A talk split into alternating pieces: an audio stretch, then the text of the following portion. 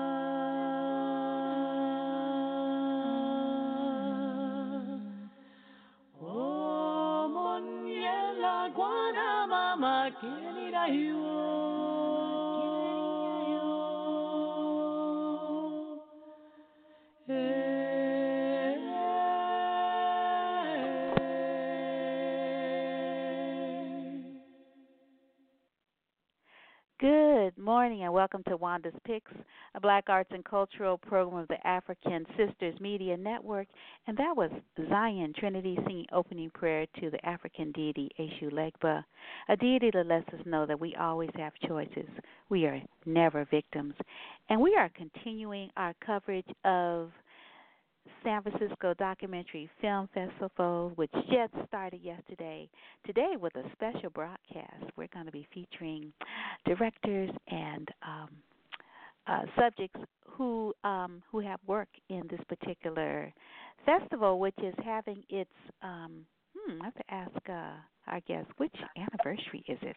Let me look at my notes. Good morning. Is this um, Peter? Uh, Menchini and and Audrey Candy Corn? Yes, it's Peter Menchini and Audrey Candy Corn. Yes, it is. Greetings. Oh, good morning. How are both of you doing? We're great. Doing well. Excellent, excellent. So, what anniversary um, for SF Doc is this? I'm looking at my for my program. Ah, 18. Whoa, that's pretty awesome. That's good, because you don't have it right. yeah, yeah, and it's so wonderful to have you all, um, you know, um, presenting um, this really important, important film, um, uh, Soar, Tori, and Thank Soar. I mean, it's like, wow, um, Audrey, you really, you know, really share, you know, what a mother's grief looks like. Oh my goodness, mm. Mm-hmm. it's really, really intense really, really intense. Yeah. Um, yeah. Um, and your film um, is screening, um, I believe, this weekend, right? June 9th at the Roxie at Oh, 2:30 oh, in the next afternoon. That's a Sunday. Okay, Mhm. yeah, next Sunday. Yeah, and and and afterwards, there's going to be opportunity for uh, audiences to to be able to process. So you're going to have um, an on-stage interview and community Q and A with both of you. Um, I Mhm. guess conducted by Otis Taylor Jr. Yes. Uh huh. That's Yeah. correct. hmm Right. Yeah. So, so tell the audience about about the film and and how the two of you um, came together. Um, uh, and so, you know, um, Audrey, you're you're you're uh, the way that you wanted to to be really public and and what does it mean Mhm. for a mother to lose a child? It sort of reminds me of um, of um, gosh, I'm drawing a blank now. Um, Emmett Till's Well, don't you worry, sister. I could just jump right on in and help you because I am my sister's keeper. How about that, huh? Yeah. um, Mhm, but I was thinking about Emmett Till's Emmett Till's mother, um, and and you being like like his mother in not wanting to hush up, um, you know, her Mm. son's killing and and Mhm. making it really public so that the nation would know and the com- community and the nation would know what it meant to lose a child. And I don't know if you were thinking about that um, after the fact, but um, and maybe maybe you could comment on that. Um, Peter, um, after um, Audrey shares this this you know how you all met and and the reason why you all made this work. Yeah. Well, thank you, sister. Um, first of all, um, I would like to say that I am appreciative to be on your platform. So I, I would like to say that, and I'm appreciative to all of your viewers and your fans and just the community as a collective. You know, um, each one teach one, reach one, and to just pretty much sum it up. Um, I am a grieving yet a breathing mother. That's kind of um a phrase or um, like a sentence that I kind of like to say or I've coined because um, what I have faced and the trauma that I'm dealing with is um, something that I'll be dealing with with the rest of my life. And although my story um, is unique, it is very similar. You know, um, I have been inherited into a sea of grieving mothers, unfortunately. But the beauty of it is, is through the pain, the Soar Torian Soar short documentary film was birthed. And um, just really quickly, Peter and I had the opportunity to meet, and um, we actually met on Valentine's Day. and um, I, I I'll save that story for a little bit later. But we met on Valentine's Day, and uh, I approached Peter, and um, here we are. We've been working on Soar Torian Soar because it is a part of my healing. This is um, my journey, and those who have the opportunity to chime in, um, they also have the luxury of turning it off or not listening or turning, you know, a blind eye. But for myself, I'm continuing to be in the struggle with every day waking up, being reminded that I'm a current mother of two remaining surviving male children who are current targets, you know. And um, it's not because of them being menaces to society. It is because I've done everything that society has asked me to do. And now it is time for the community to pour in you know, you have to be the change that you want to see. Mm-hmm. Yeah, I would say that um, what's really important to note first is that we made a lot of decisions without talking about it out loud. We, mm-hmm. uh, in retrospect, we say, "Oh yeah, we agreed that uh, this film would just be very honest and very present, and that we would pull no punches, but also have no melodrama and uh, nothing gratuitous, and um, that it, it, it wouldn't drag anything out. But on the other hand, it would not shut down a mother's grief. It would not silence her voice. There's only one problem with me saying that, though, is we didn't discuss that in advance. We just both immediately mm-hmm. knew that's what we wanted, and after the film was done, we start talking about it, and we realize there's this actual list of things that we agreed on without saying out loud. Mm-hmm. Um, so it is kind of uh, it, it, it people discussing the film need to be just a little bit careful about saying, "Oh, they wanted to make a film like this." Yes, we did, but it was in the back of our heads, not the front of our heads. There was just so much where we just connected and we complemented each other. Um, I'm pretty linear and she's pretty spatial in her intelligence, and so it just worked out um, really well. And and then um, the kind of magic of the film happened after that. If I may go on just for another second, um, because we had that attitude, we found out that the film just starts all these conversations with people. Um, because we would show the film, the rough cut, to people to get feedback, and we would show it to people of color, and they'd all say, "Oh yeah, that's our life. Um, that's the way it is." And uh, you know they had a couple of little minor suggestions or something, but that's it. And then we showed it to very educated um, white people, even people who work in anti-racism, and they often said, um, "You have to cut some of the suffering. You have to at least cut mm-hmm. away from her face." We heard. Uh, and of course, we didn't do that. We didn't change any of those things. But what it did do is it started all these conversations. Why do people of color have one response and you folks had a different one? What does that mean? Yeah. Hmm.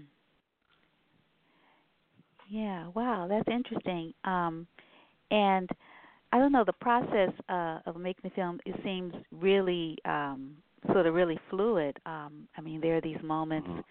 when um, I mean you're you're going through your your son's belongings and um, and and there's there's ritual um, that's a part of it because as you go through Mhm. the belongings, you're telling stories um, and then sorting things and Mhm. um, learning to let go again um, because these items have, um, you know, they're attached to memory, which is attached to your Mhm. son and to the family. Right. Yeah. Um.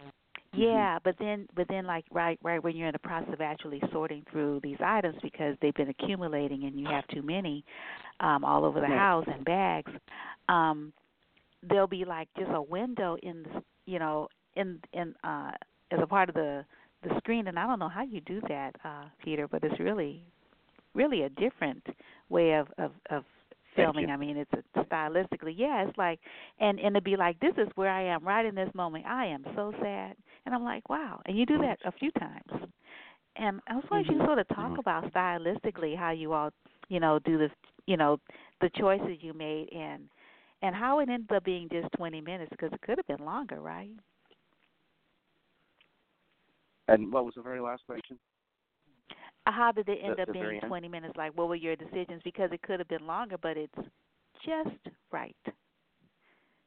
Thank you. It yeah, it's 30 minutes, and uh, there's definitely enough footage to make a feature film there if we wanted to. But yeah, we did want it to be Mhm. succinct. Um, we feel it's more powerful that way. Yeah. And um, mm-hmm.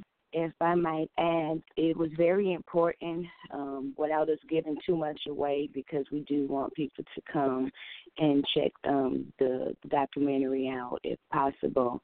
But it was very important for us to show the healing that I'm going Mhm. through in a non traditional way. We didn't want to go about things in a traditional manner um, because of the fact that I'm going to speak for myself. Before this, I was not a, considered to be a film director. And so not only is this story about me, but I also now hold the title of being a film director, co-film director with Peter Menchini. And so um, for myself, all of this is new to an extent, you know, uh, based on my creativity. I often tell people everything that you need is already inside of your DNA. We just have to tap into it, you know. And so it was just very important for us to show me healing in a non traditional way and those non traditional ways are some of the um images and some of the scenes that that you're talking about you know? Um even there's a scene with um the fire and I won't go too far into that you know? Um there's a scene with the shadow I won't go too far into that.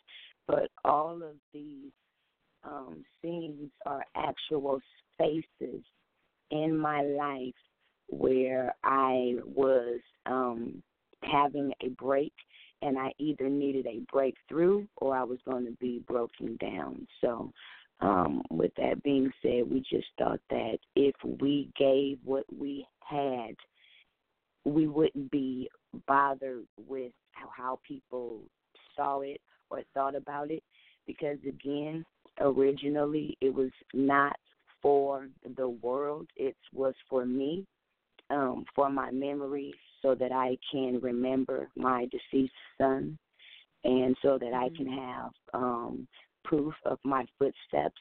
And so, um, so often African Americans, sometimes we don't have things to pass on to our children or we don't have money.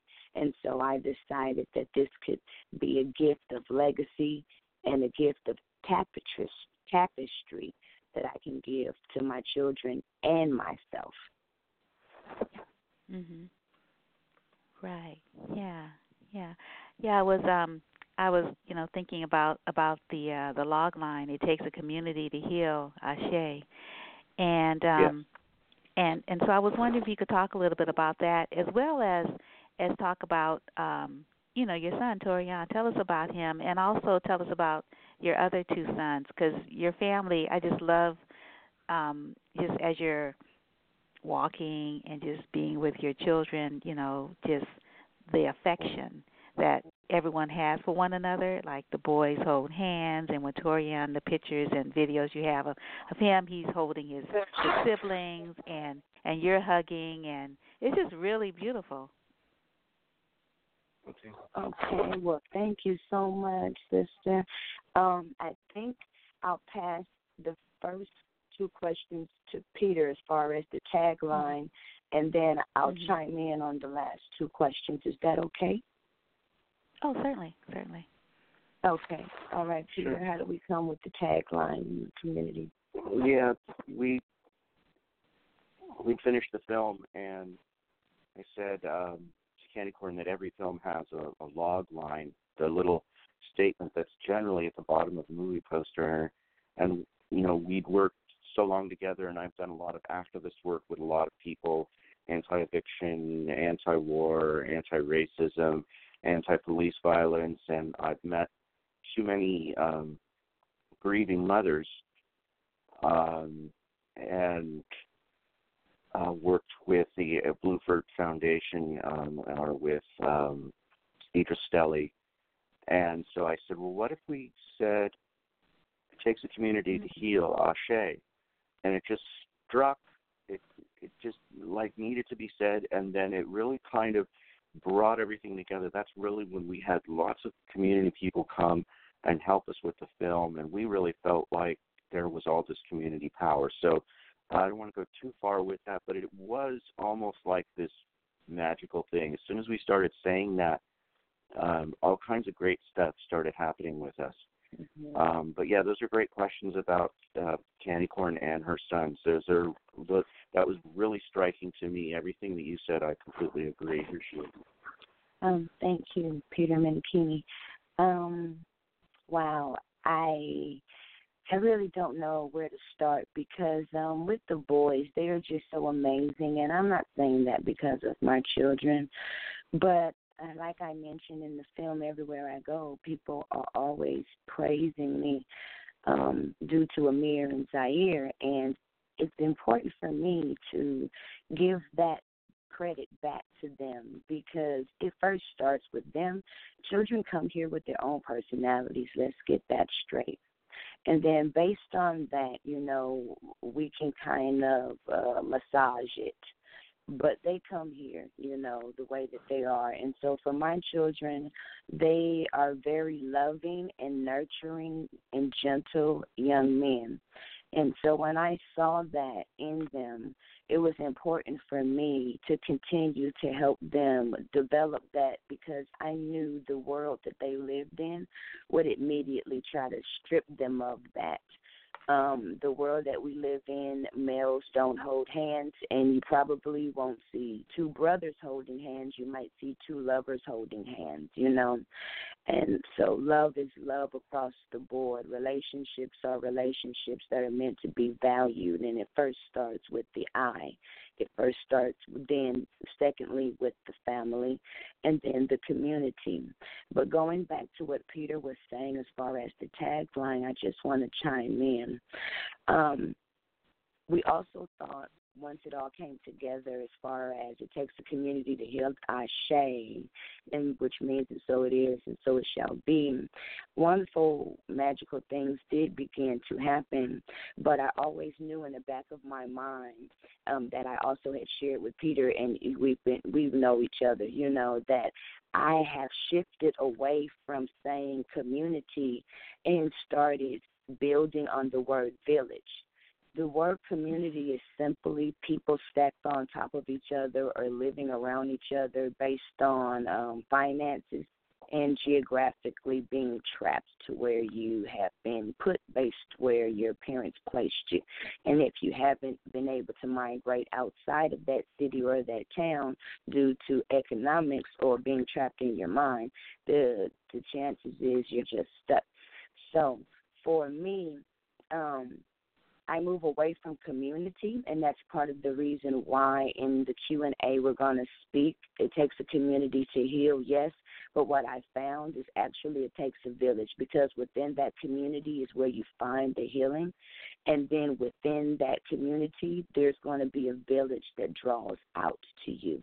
And these are going to be the people that are going to not be your fans, but they're going to be your supporters and your helpmates. And they're not just going to be people that you know. And they're people that are invested in you, the human being, not the project. And that's what the difference is. Your village as people that you eat with, you sleep with, you break bread with, you commune with. And so I have shared this with my children as I have seen who they are. And um, Torian actually asked when he was two if he could have a brother sister. I said, Boy, you gotta pick one. Mama can't have a brother and a sister for you. And so he said he wanted a brother. I told him, if you um be um um continue to be a good child of God, continue to be a good boy, be good to me, be good to the daddy that you have, I will give you a brother. So this little boy for four years straight was excellent to everybody in the world. And I had to keep my word because I knew that this would be the very first bond. And moving forward, um, I had Amir, and they never fought. I never had to deal with sibling rivalry. When Amir came, Amir said, I want a brother. I said, You got a brother. He said, I want to be a big mm-hmm. brother. I said, Well, you be good to the brother you got. You be good. Continue to be good to me. Be good to the daddy that you got, and continue to be a child of God. Well, this little boy continued to ask me and duplicate the same pattern that his elder brother Torian had um started. And mm-hmm. so four years later, here it is. Actually, five, because they're all five years apart. Torian, Amir, mm-hmm. and Zaire here it is, Zaire comes. I'm like, and I now here it is. That's why I say the black woman is a god with a little G, no blasphemy. We birthed a nation. So I gave birth to these fine three young little human beings. And um when Zaire came, which is my last child, he said, I wanna a brother. I say you got a brother. You got two brothers. What do you mean? I'm not trying to have a football field, and I, I just might give you guys a girl, you know, because I'm feeling kind of doubtful. and um, I did not go forth and give a fourth child. Torian, I had at 17 years of age. He died at 17 years of age, five days before hmm. Christmas, December 20th, 2015. It's been three years and five months, and um, the reason why is because you're you're you're sounding um Audrey, you're a little your your voice is a little far away. I I can't hear you as clearly anymore. Oh, I'm sorry. Can you hear me now? Yeah. Is this mm-hmm. better? Okay. Yeah, it's a lot better. Um, so I had, mm-hmm. I'm sorry. I had given all three brothers their wishes each brother mm-hmm. had the brother that they had asked for after five years. Torian asked mm-hmm. for Amir. Amir asked for Zaire. And Zaire asked for a brother. Well, I had ran out of names and I didn't think I had the ability in me to um birth a, a boy. A girl might have came. so I said, you know, you guys continue to be good to each other, and I think that um I'm going I'm going to cut cut off at this point. Well, moving forward, I had Torian at the tender age of 17. I am now 37 years of age. Torian died at the age of 17, five days before Christmas, December the 20th, 2015.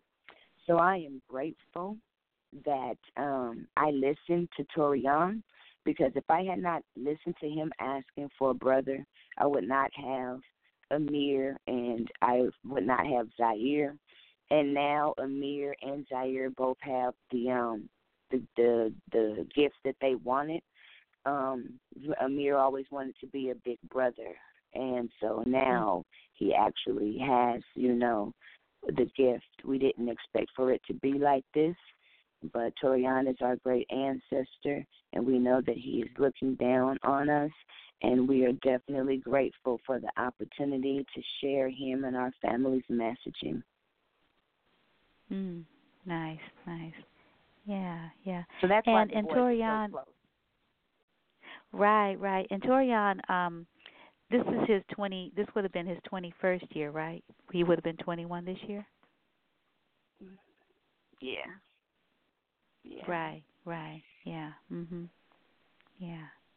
Um I I want to um share share your each of your some of your bios. Um uh Audrey uh Candy Corn, you are a, a leader in the West Oakland African American community, having not only founded TAZ, T-A-Z Foundation, but you're also well known for your work with Poor Magazine, Homefulness, and Decolonize Academy. Uh, you currently work closely with the hashtag Love Life Foundation, uh, Donna Lacey, um, yeah. which provides youth mentoring services and education. And uh, as a mother dedicated to moving your family's life forward in a positive way, you have worked as a fashion model, and we see some of those photos of you looking so lovely and fabulous. Oh uh, comedian, uh, public access cable show producer, and you have a large archive of video footage of your family's challenges, and you will be making more movies in the future. So we are so looking forward to that. and and Peter uh, Min, uh, Min, Mhm. uh, Mincini, uh, you are Mentor, yeah. based in San Francisco, and you are a filmmaker, activist, embedded with activists since 2011. And I just love reading about what you've been up to over these many years. Thank Um, you. In fighting for social justice, you have often risked arrest during uh, building takeovers and street protests as you've used your videography to fight economic injustice, climate change, corruption, and racism. You have worked with Occupy San Francisco, Last 3%, uh, Mario Woods Coalition, Rising Tide North America, Greenpeace, Justice for Alex. Uh, is it Natio or NATO? How do you pronounce Nieto. his last name? Nieto. Neato, thank you. Yeah. Um, ACCE, um, Archbishop uh, F.W. King of the John Coltrane Church, Poor Magazine, Yeah. the Frisco Five, and too many others to count. And now you're Yeah. looking to donate your eight terabytes of historic video footage you recorded to a historical society, and you want your next project to be a fictional feature film you've been working on since you were a child. Like, wow. Yeah. So, have you found um, a place to donate this historic video footage, and um, have you started this fictional feature yet? Um, yes, the um, eight terabytes uh, needed to be taken someplace because I was Mhm. forced out of my housing of 27 years, and um, several friends. Yes, and several, and I was an anti-eviction fighter. Remember, um, and Towards the end of us making our documentary, might Yeah. I add. yeah, it was so it was kind oh of a no! wild. Uh, yeah, uh, and so we needed to donate it before something happened to it. Um, I even had um, the raid system for Soar Torian Soar die on us as we were close to the end, and we were worried that we'd lost Soar Torian Soar. Mm-hmm. We had to send it back to the factory and wait a few weeks. So we, uh, uh, one of our friends at one of the um, anti-eviction groups, um, Tommy Avicolli Mecca's group, um, bought an eight terabyte system, and we just copied all the data over so that they could keep it, and so that future generations can have it. And and yeah, there's been with Occupy, there was this one action I can think of where 90 students rushed into Bank of America and took it over, and I rushed in with them to interview people Mhm. inside and get footage inside. You know, there's 300 photographers outside during that. I remember looking out the windows and going like, "You don't get the good footage. I get the good footage." and, and and that's you know, and that's that's yeah, that's my perspective. I want the good footage. Um, there's the the beach scene at the end of Soar Torian Soar. I was being eaten alive by these little sand fleas. they just love my Mm. Mexican and Italian skin, and I'm just like sitting there shooting that whole sequence and just like cringing the whole time. And then I had to get up and run away as soon as we were done shooting there. yeah, it took us some time for that that one. So yeah, I believe in being dedicated to your art, and uh, I'm really proud of uh, not only the work I've done, but one thing is that all the people I've worked with are the most interesting people, the most interesting, powerful activists. I could start rattling off names, and they're most of them aren't famous now, but in a few years they will be because of um, all the work they've done coming to fruition. Uh, so it's easier to name groups because uh, I don't like to miss people. But Eviction Free SF, um, I was honored to make a film with them, and through their efforts, the combination of their protests and my film, um, this uh, greedy father-son landlord team had to sell six large buildings below market rate for low cost housing uh, to the San Francisco Community Land Trust. And so mm-hmm. they're still working on them, but they will become low cost housing for people. And um, it, it's hard to not be proud of that. And I'm uh, people like Fred Zimmerman uh, and Aaron McElvoy were the leaders in that. But I'm really proud of that work. And as far as um, the feature film, yeah, I really want to make that. It's something that I had the vague ideas for when I was six years old. It kind of started coming in together in one form when I was about 15, and then ever since it's just morphed. But the ideas behind it are there, and it's designed to be my ultimate activist film where it really reaches people. Um, and like like Soar Torian Soar, I think it does it without being preachy. That's the idea. Is it's just real and present. Mm, mhm. Right. Yeah. And uh, Audrey, um, do you have any um, any comments on um, what I mentioned in you know in your in your bio, um, or any any comments for the audience that you are hoping to have um, at the theater um, on Sunday, June 9th at 2:30 p.m. for the film and uh, more importantly for for the stories and conversation that comes from your sharing um, you know and your family sharing you know this deeply personal yet um, all too common story of loss um, of young people you know um, to violence yes well um Thank you. I would like to start by saying that um, I I thought I had the flyer on me. It must have fell out of my purse, but um, mm-hmm. I am working. I am a um, co. Uh, how do you say? Well, it's 22 of us, and we have developed the the Oakland's very first Department of Violence Prevention. Oakland has never mm. had a Department of Violence Prevention. And after oh. uh, my son Torian Desir Hughes passed away, um, I hit the ground running even more so with trying to find out how could I personally create a change here in the city of Oakland where I'm a native and I mm-hmm. seem have to not be going anywhere and I want to be able to make it safe for my children and other people's children and all native I mean all people, you know, whether they're commuting in and out of Oakland, it doesn't matter. I'm I have a love for all people. I'm a humanitarian and so I'm just trying to make the world a better place. And in doing that, I think that um making sure that Oakland has a department dedicated to preventing violence um not mm-hmm. not policing the police, not policing our own people. um, it has nothing to do with the police at all. It has to deal with it takes the hood to save the hood. Us being a village mm-hmm. in the community, you know, and being each other's brothers, sisters, and keepers. And so I worked on this for um the two over t- two years, two and a half years over and um, the department was voted in two years ago, and so it's here. And on June the eighth, two thousand and nineteen, um, at I believe at Lake Merritt. Oh man, I don't like to give wrong information, but what I will say is is um, we'll give information where the people can connect with us.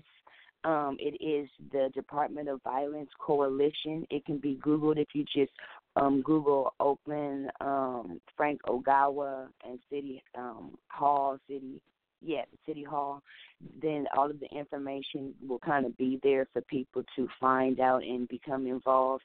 But we're definitely going to be creating a space there for people to come and see SOAR Torian SOAR um, for free and get involved with this new Department of Violence Prevention. Um, I've helped assist put over three hundred thousand dollars for this um, department. We've moved two million um, dollars. This is a collective of um, regular, average, everyday people who have just gotten tired of Oakland being so violent and um, the Libby Schaaf, our mayor, is satisfied with the one percent count that we have, and we are not. So I just wanted to say on June eighth, from nine o'clock to four o'clock, we will be in the Lake Merritt area. It was supposed to be at the museum in Oakland, but it was too small. So that's what I'm involved in. Um, my children are the very first children. The Taz hmm. Foundation to participate. They gave their mission statement to this department, which simply um, says um, the foundation is built on the morals and values of eradicating hatred and violence through approaching life with compassion, kindness, integrity, and love. Three brothers dedicated, but instead of it saying three brothers, it says this coalition is dedicated to creating a love life culture, et cetera, et cetera, et cetera. So I'm excited for that. And um, along with um, the poorpress.net, who has given the boys the opportunity to have Ishimi, Stranger, Danger, Ishimi, that's capital I, then S H Y, subtraction sign, capital M, E, Stranger Danger Saga. You can find at poorpress.net. And we also want to make sure that people are pouring into the people and the organizations that we mentioned because if it were not for these people, we would not be able to do the work that we do, and I would not be able to get the healing. So, Amir and Zaire, really quickly, both are straight A students. They both are purple belts. But let me take that back. Amir has all A's and one B plus. He's 15. Zaire has all A's and one C plus. He is 10. Both boys are purple belts, and they also do a spiritual dance called Dancer for people in the community just to continue to do the good works that they do. So what I'm asking is just for people to pour into these young men, which is the Taz Foundation and Issue Me Stranger Danger, which is an anti-bullying campaign, anti-bullying gear, which is a clothing apparel, along with their book. And this is how we're making a difference. The book and the T-shirt is twenty dollars, and um, for every book that's sold, that's how we pay our rent. Our rent is a hundred and fifty six dollars because we are on um, subsidized housing. So with that being said, we are pipelining our way out of poverty, junctioning up with people like um, the Circle of Eight and Homefulness. And I'm just grateful that you've given us the opportunity again to plug in some of these people in our village to continue to give the gift that keeps on giving, which is being each other's keepers. Wow. Well, thank you so much, um, Audrey and, and Peter, for, for joining us to talk about SOAR, Torian SOAR, which again is um, having its uh, premiere um, Sunday, June 9th at 2.30 p.m. at uh, the Roxie in San Francisco, and then it's going to be followed by uh, a community discussion. And I wanted to ask if, um, Peter, if you could perhaps um, email me um, the the date uh, not the date, but the location of the um, of the June eighth um, um, Oakland Department of of Violence um, Prevention we'll, we'll get um, that you. event.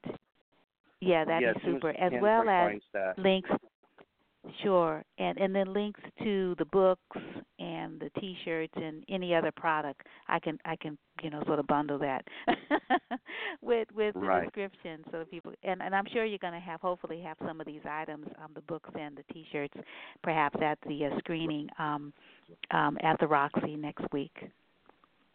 Yeah, we hope to do that, and um, mm-hmm.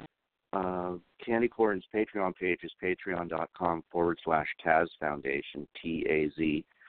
Uh, so you, people can always go there and look at um, our trailer is there. Our uh, mm-hmm. a few videos uh, announcing um, what we're doing with Film Fests are there.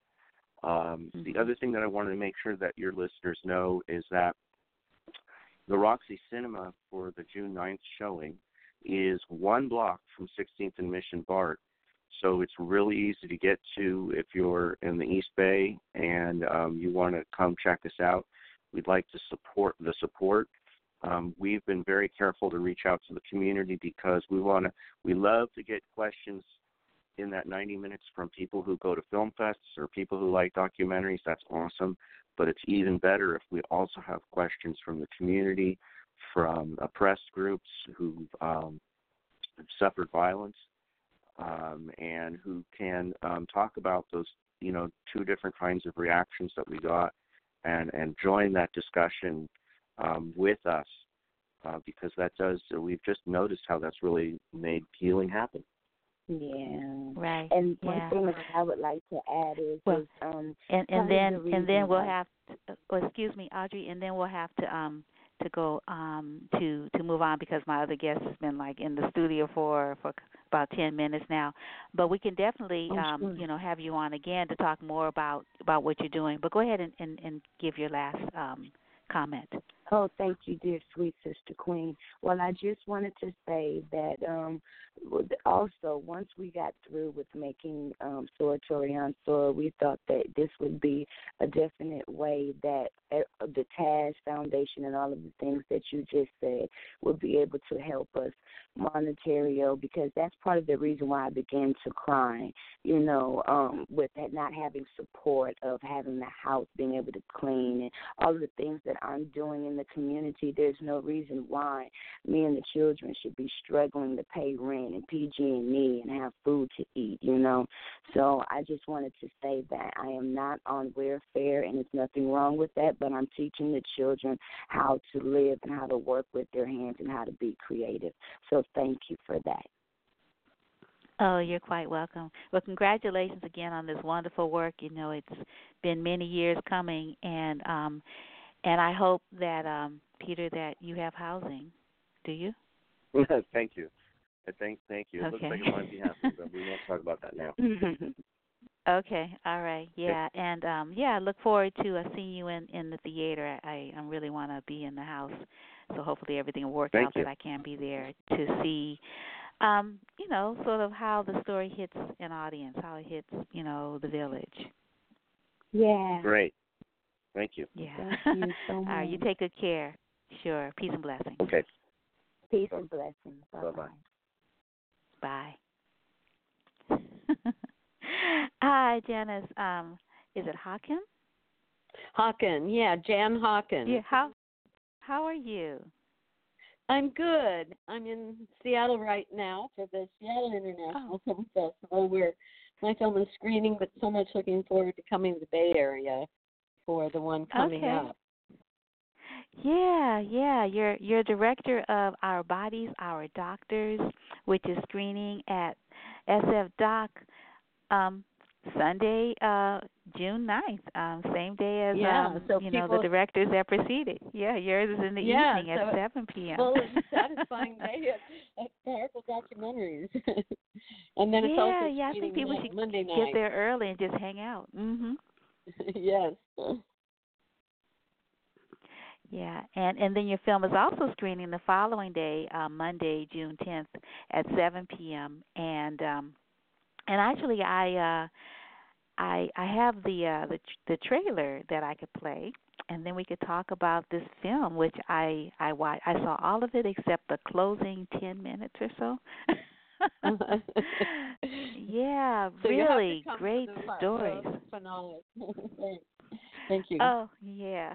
so I'm going to play the trailer, and then we could talk about about this work, which uh, I think is really important that that it's and really pertinent and timely. You know that it's it's you know we're seeing it now.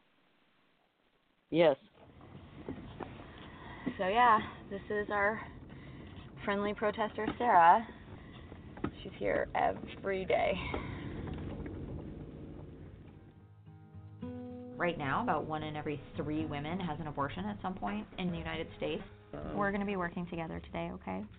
I can't fix all of the other stuff that potentially led to that being a situation that she is having to now manage. I can't fix the fact that she no longer has her same insurance, or she's now in the second trimester because it took her 10 weeks to raise the money to be able to get here. But I can fix her immediate problems. Okay, how are you feeling right now? We'll just kind of have you hang out here for a little bit. All right. A lot of times people say, you know, why do women get abortions? Like, what do they say? And I say, you know, honestly, for the majority of procedures I do, I have no idea why they're getting an abortion because I don't ask. Feel like going next door? You can walk. As a provider, you have to ask yourself who in the room knows what's best for that woman's situation. You know, is it me or is it her? Now we're at a juncture where we have a government that's trying to outlaw abortion, stigmatize it, defund it, and to do so is not going to mean that abortion is going to go away. Have you found that some students are really passionate about it, but um, are too scared to actually do it afterwards? Because we've all heard, you know, the horrific news stories. The transition to freestanding clinics had some downstream consequences. Abortion providers began to be viewed as outside the mainstream of medicine. They're kind of viewed as rogue physicians. Dr. George Tiller was my former boss. After he was assassinated, it was either pack up and find a different line of work or dig in and not let these extremists, these terrorists, um, tell us what to do. I go to Oklahoma City and Wichita because there aren't doctors that perform particularly second trimester abortions in those states. I'm just gonna feel your cervix, okay? It's okay. Are you nervous? Oh, that's normal. It's okay. Great. Everybody's nervous before this. The people that came into abortion care a generation or so ago came into it out of feminism and watching so many women suffer under illegal abortion. It's not about are you for adoption, are you for abortion, are you for birth justice, are you for LGBTQ rights. A reproductive justice framework allows for the intersectionality of these issues. Abortion becomes more psychologically messy because of this other potential being. If we don't talk about it, the stigma continues. If you're going to be pro choice, you need to know what actually happened.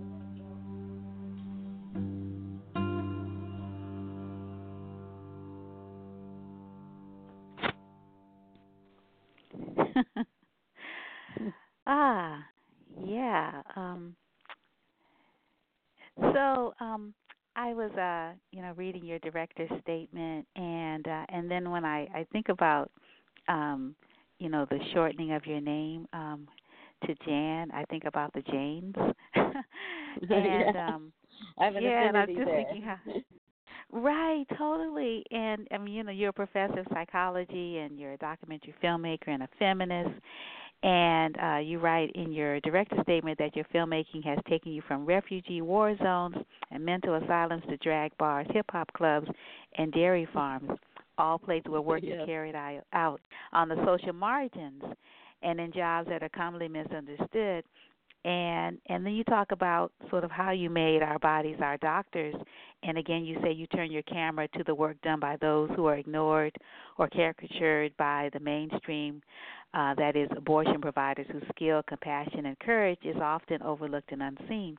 I was wondering if you could talk about about this project, um, you know, which was a significant investment in just sort of uh, sharing the stories of the people who do this work, and it's dangerous work, um, uh, definitely necessary, and and you start um, with sort of unrolling um, just the um, the argument in in in in favor of giving women the right to have you know choices around their bodies and and being able to have abortion as as a choice um um because legally at the time that um this particular argument was being made, it wasn't legal and women were dying.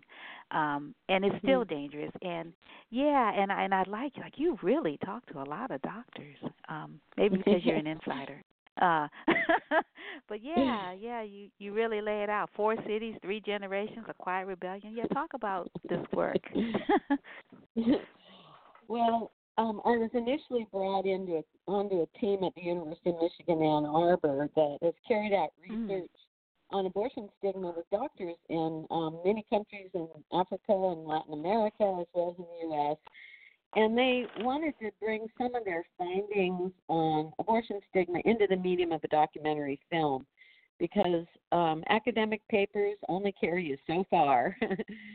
so they, um, and th- this was also a way of reclaiming visual culture that so much of the imagery people carry in mind around abortion is dominated by anti-abortion forces.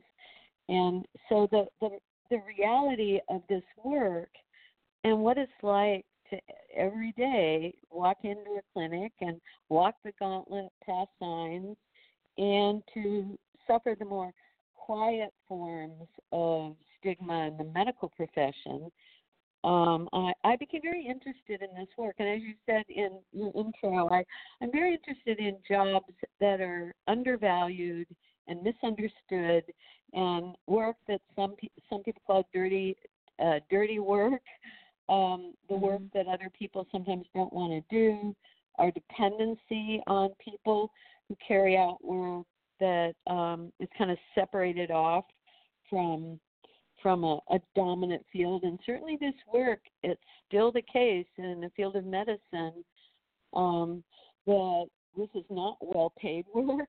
Um, abortion procedures are among the lowest cost medical procedures in this in our system that is a very expensive system. Um, but but because clinics and doctors are committed to making sure women have this care still and a fight for it, it is still available, although it's a shrinking terrain because of the legal attacks on it. So I, I wanted to um, just honor these um, these providers, and I was my first career was as a registered nurse, and I worked at a feminist clinic in Los Angeles, including assisting with ab- abortion procedures, and have had a, a long-standing interest in not only um, abortion, but how to think about it in a larger context of reproductive justice. And that was an important part of the ethical commitments and political commitments of providers. Most identify with that um, that approach that that black feminists developed in the mid 1990s called reproductive justice, where it's also about how we care for women and and the children we bring into the world. And that if if choice is to mean anything it's important to have the choice about whether or not to be sexual with whom um whether to have children but to care for the ones we have. And so this this became an important part of the context. So i wanted to bring bring abortion up close and personal but also in context Mm. Mhm. Yeah, yeah.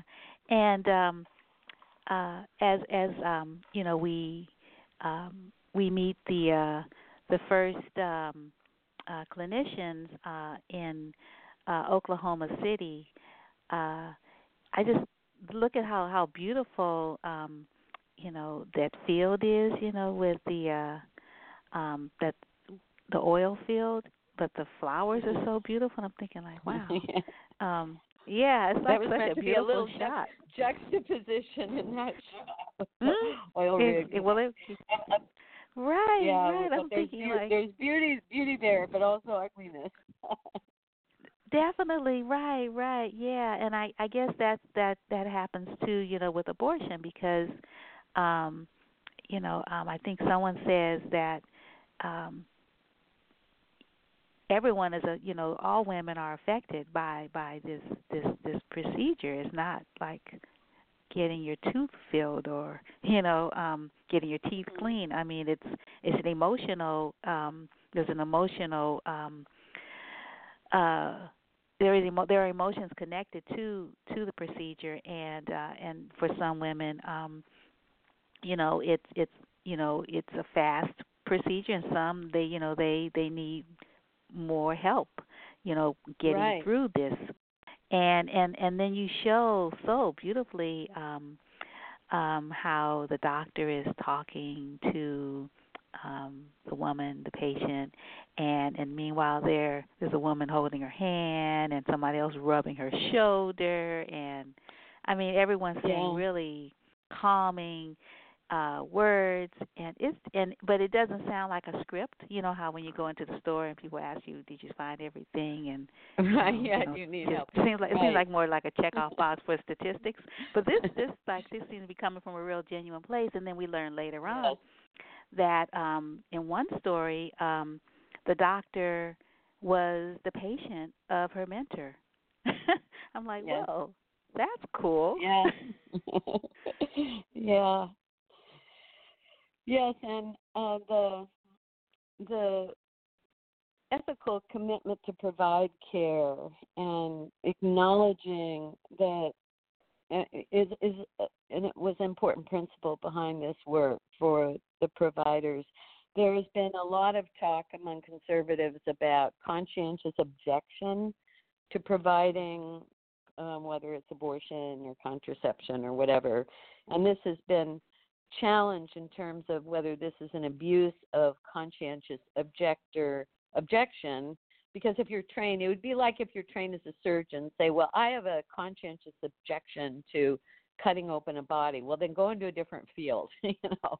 And some say doctors who- who are trained to do this, where it's expected and legal as a procedure, should not be using that um, or they should go into a different field. But these doctors and the nurses and other providers are very um, committed to a concept of conscientious provision.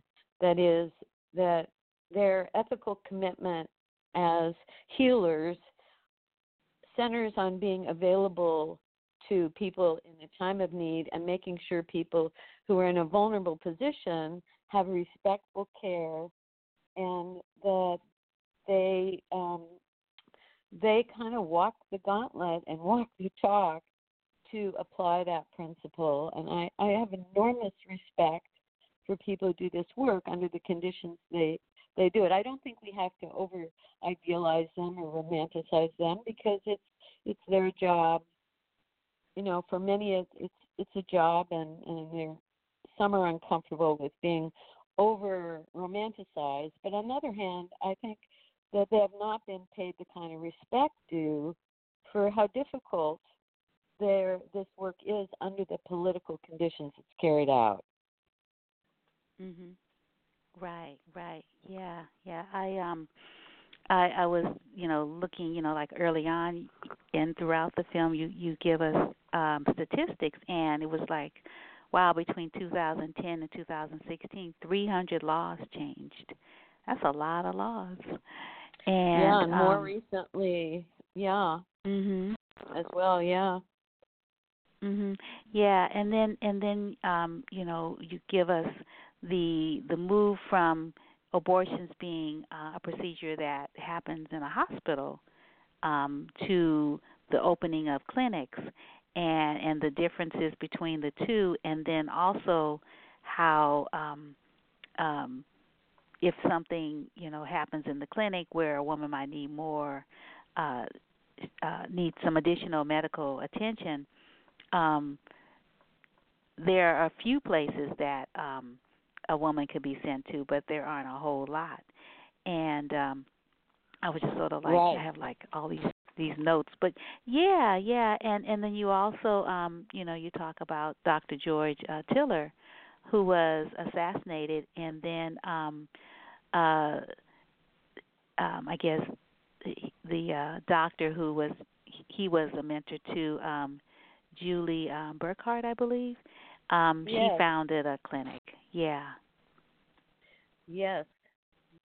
and and car- carried on that work and Mhm. the during the 90s there were I think eight, eight or nine um doctors assassinated and as well as many many clinic bombings and other threats of violence during the 90s um and there's um and I, I wanted to acknowledge that history but also emphasize as the doctors themselves do that that you can over um overstate the scariness of of these threats.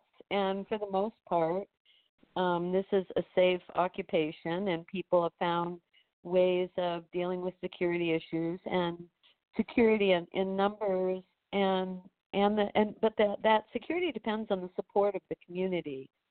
And people are more vulnerable to um, threats when they're isolated. So that for me was an important message as well that the safety and security of of this area of healthcare depends on a very big village with others um, su- supporting supporting the work and making sure that women have access to care in a safe way. Mhm. Right, right, yeah. And um uh and and then sort of like when I when I looked at the title of of the film Our Bodies Our Doctors, I thought about our bodies ourselves. yeah, so and and yeah. Mhm. I knew the I know the book. Yeah, it's a classic.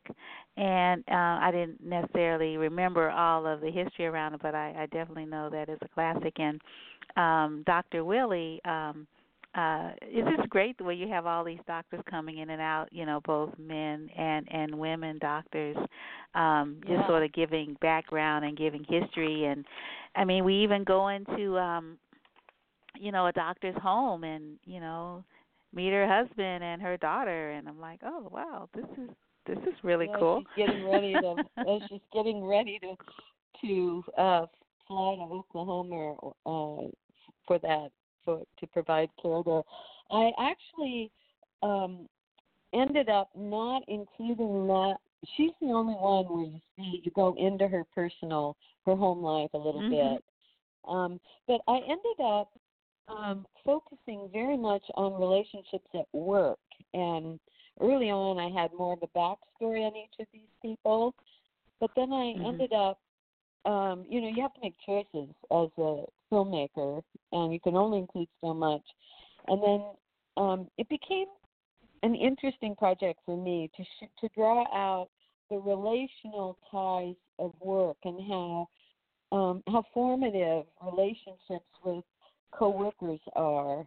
And I think the work site as a place of life and relationships and solidarity is, is often overlooked. In a lot of films, relationships are about home and family. But I, I wanted to bring out the workplace and the and the transmission of, of knowledge from one generation to the next. There are a lot of young trainees in the film and older Mhm. Uh, older doctors and nurses and staff kind of training people and transmitting knowledge. So, um, other than the doctor getting ready to take to go on that trip, which seemed to call for more for her, more of a story for her, um, it's, it's really centered on uh, work relationships. Right. Yeah. Yeah. Um that that's why it was it really stood out because I'm like, "Oh, okay. Yeah. We're in our house." yeah, right. Yeah. yeah, right. It is- yeah, yeah. and- Only seems that. Yeah, right. Mhm. Yeah.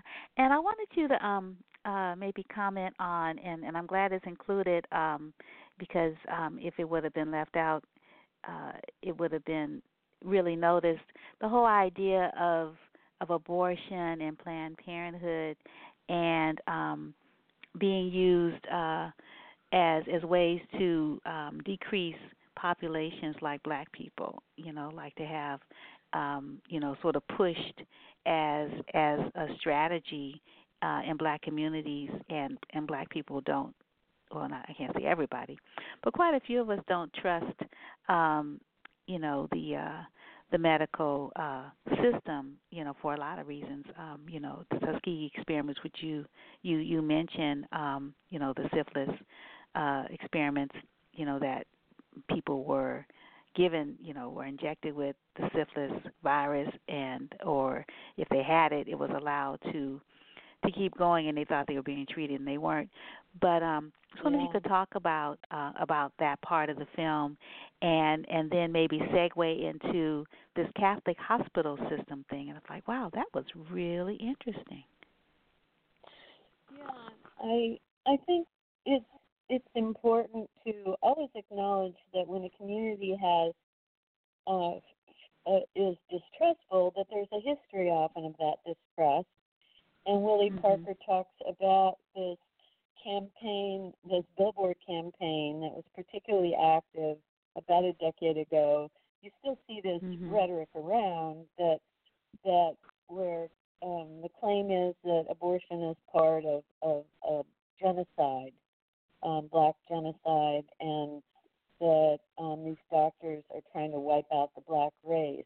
And Willie Parker, who's a black um, OBGYN provider and advocate in this field for decades, um, took that on and, and, and explained how the anti-abortion movement has been able to, to exploit a history of distrust and statistics that show that um, women of color have higher rates of abortion, as do women who are poor or in vulnerable situations in general.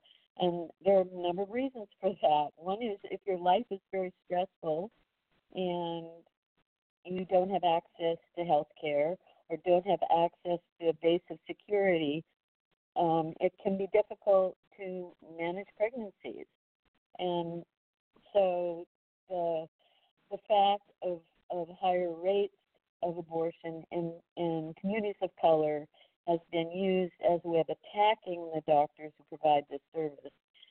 And so that that was important to, um, and I think for people to recognize how a history of of distrust and racism within the healthcare system can be used in these kinds of campaigns, and that needs to be addressed, and also to acknowledge the history of racism that continues in our healthcare system, some of which involves um, who gets access to services, um, the lack of prevention care, you know, higher rates of, of diabetes or hypertension in some communities are related to other and these health, health indicators related to the other aspects of well-being. So abortion is tied up in a larger web of factors related to well-being but that it's still important if women decide they do not want to bring a child into the world for whatever reason, that they have that, that they are able to make that decision for themselves and not be forced to carry pregnancies that are either unplanned or or not wanted. Um, so that that was, um, and then there was there was another another theme that you asked me about yeah, yeah. I was just really um I I assumed um that as a part of of um a residence training that you know besides learning about how to how to care for uh, a woman who had a miscarriage and um I thought that abortion how to uh how to um I guess administer that procedure, I thought that that was a part of the medical training and that's not necessarily so. So people sometimes depending on where the the, the uh, intern was getting his or her training, uh, the person might have to go take a workshop somewhere else, like fly somewhere else, like another state, to get training. I'm like, oh, right. wow, that's interesting. And and then I don't know if that was connected to the uh, the whole idea of Catholic hospitals and and um, and and their guidelines, which differ from let's say uh, secular um, hospitals, um, as to what their um, I guess what their doctors are allowed to what procedures they're allowed to uh, to perform, or what Yes. they're allowed to learn if they're training there. Yes, and that that was for me became an important um, part of the story of abortion care in the United States that emerged out of out of the making of the film. I did not realize even on the Pacific, you know, the pro- progressive areas of the country like the West Coast, the number of hospital mergers that have led to hospital care being under the control of what's called the bishop's ethical and religious directives which impose many restrictions on legally um, le- legal services. And indeed, OBGYN residents are required to be licensed to know how to perform abortions because it's part of also miscarriage management. It's basically the same Mm-hmm. procedure. It's standard now and it's required, but then that comes into conflict with laws in different places. It also comes into conflict with what can be done in Catholic hospitals. So, for example, in the state of Washington, where I am right now, about half of the hospital beds are under the control of those bishops' directives. So, if a woman, and even if it's a non viable pregnancy, even if the, the pregnancy is going to end, as long as there's a heartbeat, they will not end that pregnancy, even though the woman's life is in danger.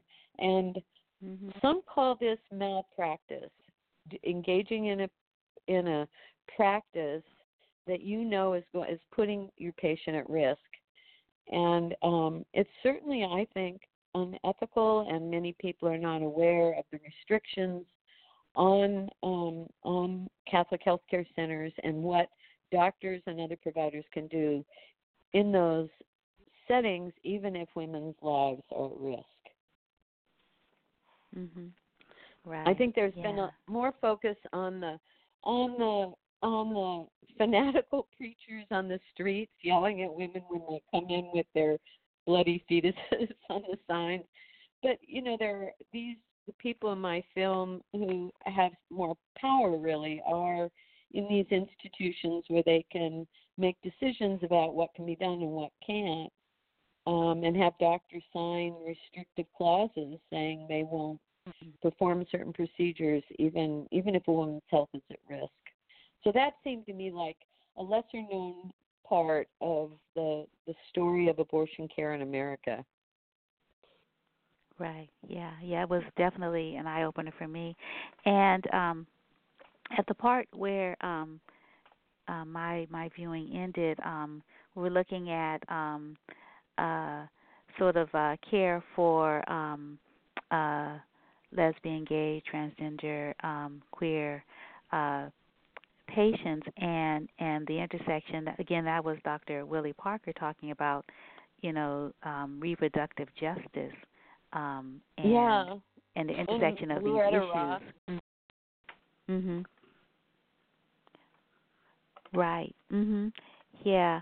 And um and so in conclusion I, I just wanted you to maybe um just sort of talk about uh you know what your hope is for the work uh particularly, you know, in light of what's happening presently um in our country around these rights being rescinded um uh across this country in various states and um yeah, and how this fits within the context of of of your body of work. And and just on the um, on the other side, how how do you how do you make films and also teach? How do you do both? Like it seemed like you would. I mean, like both could take all your time. How do you do both? well, I'm not professor And- and emeritus, so I yeah, and I've, Oh. I've I'm no longer in my private practice, and I'm professor emeritus. So I'm I've been delivered from some of some of the that balancing act, although I still work with, with students on my teams.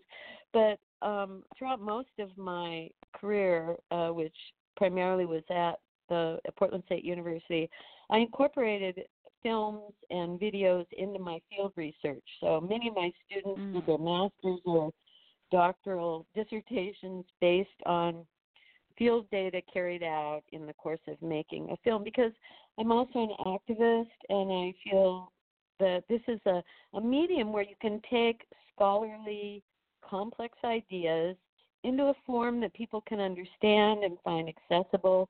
Many more people see my films and have read my books and articles. I can tell you that. So it's very Mhm. gratifying. Also, in terms of your your question of my my hopes for the project, I I think there's there's still a lot of mystery around abortion and that I wanted to get beyond just pro-choice rhetoric and ha- give people a deeper understanding of um, of the of the work itself. You can't defend something very effectively if you don't understand it, and it's still very hidden. Um, many people don't realize, for example, that early term abortions are done in about five minutes, very simple, but later term are more complex medically, um, emotionally, and and um, and ironically, all these laws are pushing more and more vulnerable women into later term uh, ter- later terminations. So, um, and I wanted to be able to defend that because that's where a lot of the attacks are now, are later, and and women themselves are seen as well. You just didn't get around to it, and somehow just wanted to get an abortion because you wanted to go to a party that night. That kind of horrible rhetoric you hear, and mm-hmm. there are, you know, there are a significant number, about 15% of abortions are after the first term, but they are overwhelmingly women in stressful life situations who've taken, who had to take time, partly because of the society we live in, to figure out what to do, to get the resources, to get someplace, to to um, to get an abortion. And so I wanted to create a film that was um, was uh, um, instructive. So I'm basically a teacher, um, but also satisfying to watch. And it's it's been gratifying to me that people find it also a beautiful film to watch as well as um, educational and can hopefully um, stimulate discussion and dialogue. I, I try to um, create films that don't promote caricatures, but allow people of maybe different points of view, or people are more ambivalent to to talk about um, whatever it stirs for them. So that's um, that's why why I make movies and why I love these settings where you can also have a discussion afterwards on both Monday, Sunday and Monday at the Roxie. I mean at the um yeah the Roxie Theater. Yes, San Roxie. I'll yes. be there. Yeah, for the Q and A afterwards, which are always um re- really interesting to see what the film uh, stirs for people. Mhm. Right, right. Yeah. Um are any um I don't remember any doctors that are in the Bay Area. Um but are you going to or do you have friends here or do you have colleagues here that might be in the audience to um Yes. uh to talk um, from that particular perspective? Yeah, and I'm uh, on, now on your show. I'm giving a shout out to people. Yes, but there will be um, colleagues and friends, um, people at the Bixby Center at UC San Francisco have been very involved. And there's is Carole Joffe, who's written a fabulous a number of books. One, Doctors of Conscience, about the Mhm. ethical commitments that guide this work. Um, she's been a big supporter of this. So we have we have some great supporters. NARAL is a co-sponsor, NARAL California, um, and some of some of their um, staff and supporters will be, be there as well. Mhm. So I hope What people, is- what is- I hope people turn out. Yeah, what does MIRA um stand for? NARAL is the uh, National Abortion um, Oh, NARA. Okay. Rights Action League. NARAL, yeah. Okay, cool, super. Okay, great, great. Um, well, this uh, definitely uh, your film um, is really topical, but it seems like all your work is, uh, which is great. Um, that it has currency, and uh, yeah, and hopefully, um, you know, some politicians will be in the audience as well, and uh, or someone will send them a link and, and yeah, Uh-huh. yeah, so that they can you know take it into these various spaces where um, um, there's a lot of ignorance because you know it starts out with, do you want to come in? You know, the protester is asked, you know, so you can see yeah. what happens. You know, and it's like uh-huh. you- Yeah. So yeah, so you Uh-huh. don't want to like see what actually happens. So you can. So if you Uh-huh. want to protest, at least you'll be be protesting from an informed position as opposed Right. to a position of ignorance. Right, and that Yeah. that was also kind of a a a, a call out to the audience as well. You have feelings about this? Mhm. Well, come on in. So the film is kind of that that same, hopefully that same invitation. Come in and look, look behind the curtain. You imagine what's going on here? Well, let's see. Mhm. Right. Yeah. Yeah. So give our audience the website for the film so they can, you know, um, you know, sort of find out more about behind Yes, the scenes and read more about the doctors and providers.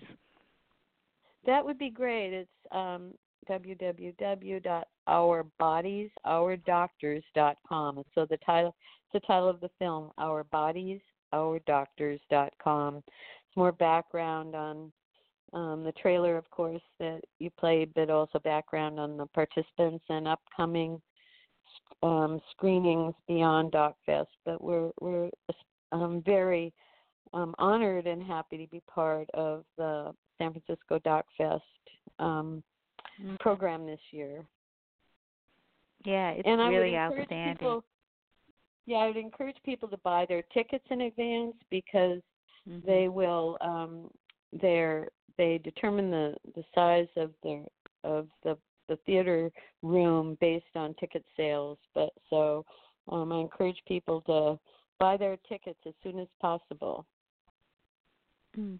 Oh, that's a good point. Thanks for saying that. I, I didn't know that that particular fact about how certain films get certain theater spaces and others get the larger ones. Um, Yeah. okay. Oh, that's good to know. And um, and if people are interested in um, uh, sort of following, you know, your your work and seeing what you're going to be doing next, um, how do they do that? Well, I also have a website where people can learn about my other films on difficult jobs. Um, that's jhaaken.com, J H A A K E N, jhaaken.com. Okay. Cool, super. Are you in production or or ideas or writing about uh, your next film? Well, in fact, I, I've just uh, finished a film on lawyers Oh. who defend climate activists who are engaged in civil Oh, right. Yeah, disobedience. and it, yeah, it's called Necessity: Oil, Water, and Climate Resistance, and it's about allyship, working Hmm. uh, n- indigenous and non-indigenous allies working in the the struggle against the oil pipelines.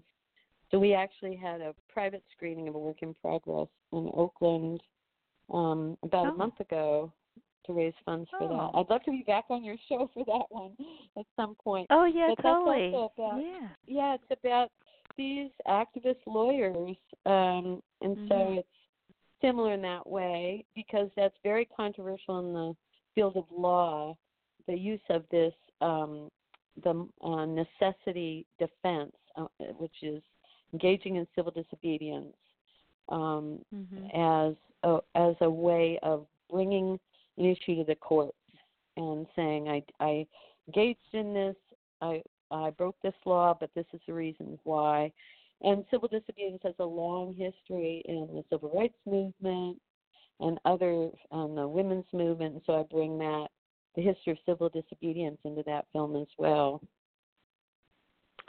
so yes Oh, You've got I'd some do interesting films.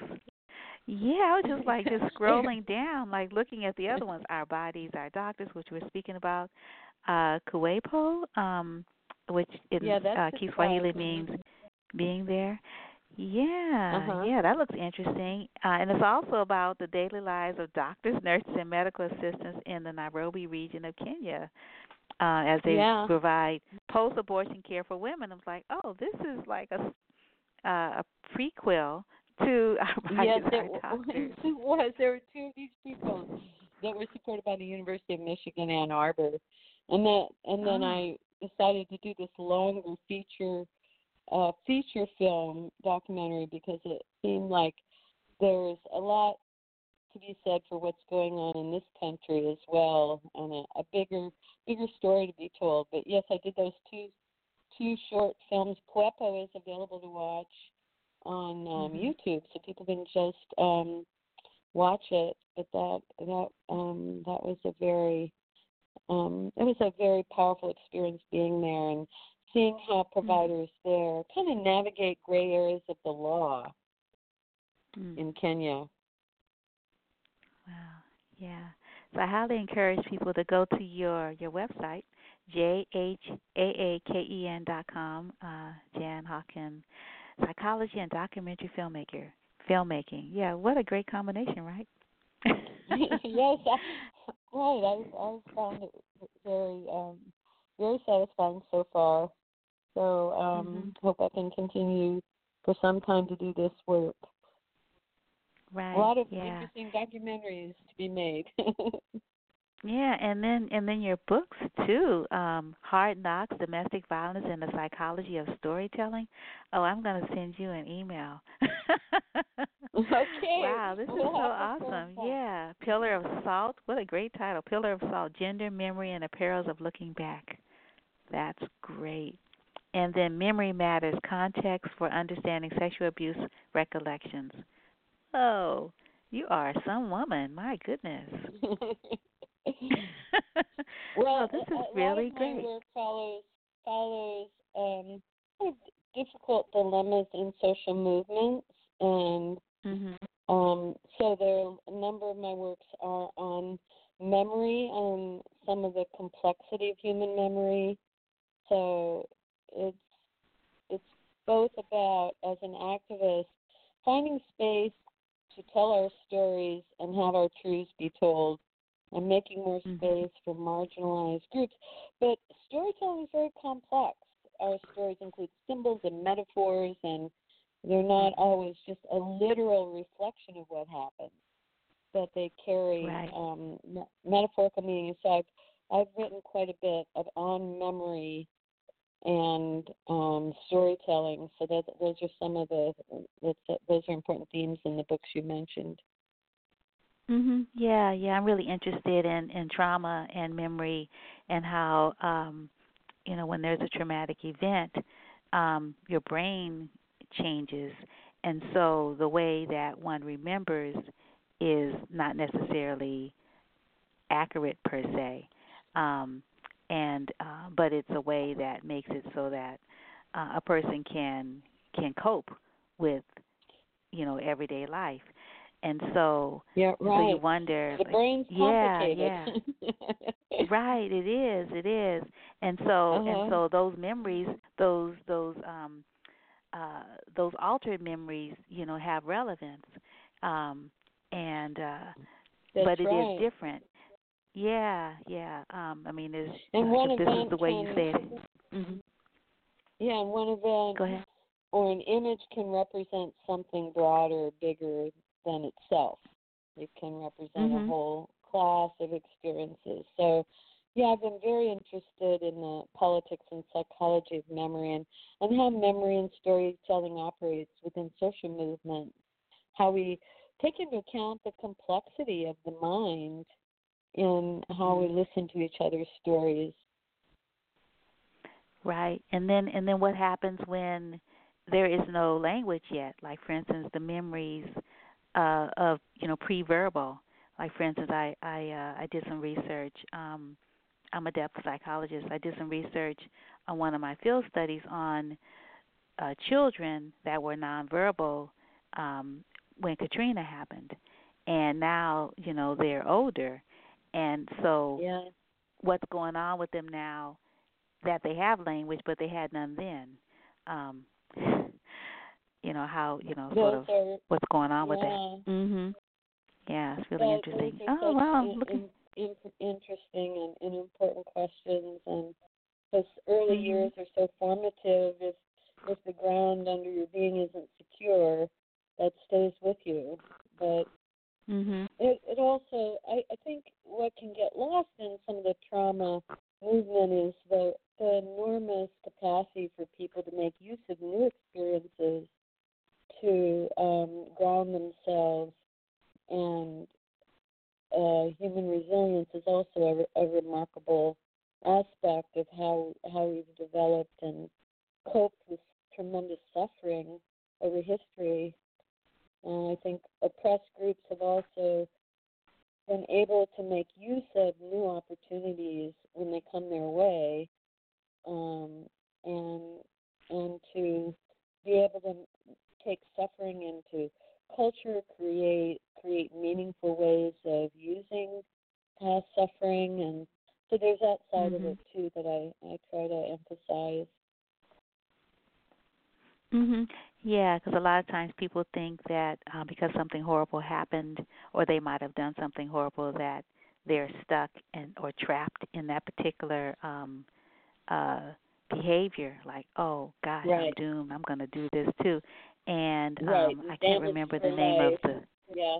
Right, right, but you're not damaged for mm-hmm. life in in those particular experiences if one is able to articulate them or have them come out and you know you process it then yeah um and examine life really does change things. Yes and i i think the our whole system of criminal justice is often based on that notion that people make bad choices and then are somehow um damaged and and um banished for long periods of time that um, mm-hmm. don't take into account how people can do better under you know when they're supported in some way have new experiences mm-hmm. so um yeah Oh, wow, so, this is great. Anyway, these are some of the themes in my work, and um, I, I, I think, like with our bodies, our doctors, I've, I've been interested in mm-hmm um, incre- in issues that get pushed out and that people mm-hmm. often don't want to uh, don't want to think about, and but to help people find a, find a way of into a topic. I'm I'm hoping this film also helps people find a way to and kind of a thinking space and a space of dialogue around kind of what what's carried by the abortion issue. Mhm. Right, right, yeah, yeah, and then a really important, um, uh, an important theme that that sort of travels through the whole work is the idea that um, a woman's body uh, and what happens to it is her choice, not not a patriarchal guardian. You know, not her father, not her husband, not the medical industry, um, which you know in the past, and I don't know now, but I think probably still is overwhelmingly male. Um, you know, it's it's her choice, it's her body. And and yes, so the whole idea of agency, you know, like women mm-hmm. hmm Yeah, yeah, that that goes from the beginning all the way till the end, you know, it's like that's that's one of the key themes. like a woman has agency over her own person. Yeah. Mm-hmm. Yes. Yeah. Cool. Yeah.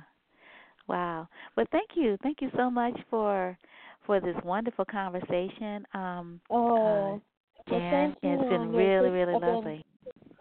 It's it's um it's been um an honor and a delight to be on your your program, and you do such interesting work, and I, I know you're you put a lot of focus on the the arts and activism. So I'm proud to be p- part of that tradition of of artists and activists that you you seem to feature often. Mhm. Yes, that's my thing.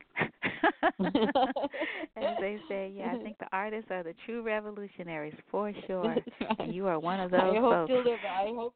I hope to live up to that honorific. Oh, you already have. yeah, Oh, and and you. certainly, lo- I'd love to have you back on to talk about you know your current work. Um, you know, as you raise funds for it, and um, yeah, so send me an email. Let me know. okay, I I will. Thank thanks so much. Oh, you're welcome. I look forward to meeting you at the screening. Um, I'm not certain which one, the Sunday or the Monday, but I definitely wanna wanna be in the house and see Okay, your surprise guests and and hear the conversation. yeah, and sometimes it can get heated, but in in a good way. So that's at the Mhm. um, that's the um, San Francisco Doc Fest um, screenings at the Roxie Theater Sunday night at 7 and Monday night, June 10th at 7 p.m. Mm-hmm. Right. Yes, Sunday, June 9th. Right. Yeah. Well, safe travels. Th- thanks so much. I look forward to uh, joining you in the Bay Area soon. okay. Peace and blessings. Have a good rest of the day. Thank you. You too. All right. You're welcome. Okay, so we're going to close the show with a rebroadcast of the interview with the director and um, uh, principal actor and um, uh, so director AJ um, Mitchell and choreographer. Can't forget that because Sister Act at Theater Rhinoceros, Sister Act, the music at Theater Rhinoceros is awesome. The music uh, direction is Tammy Hall, and she's performing live with uh, a trio. Every show, live music. Isn't that awesome? And then Brandon Noel Thomas, who portrays Dolores Van Cartier, who is the um, the witness who needs a witness protection, and um, and so um, the officer, her um, old friend and classmate, um, uh, finds uh, finds a place for her to hide, and where else but a convent?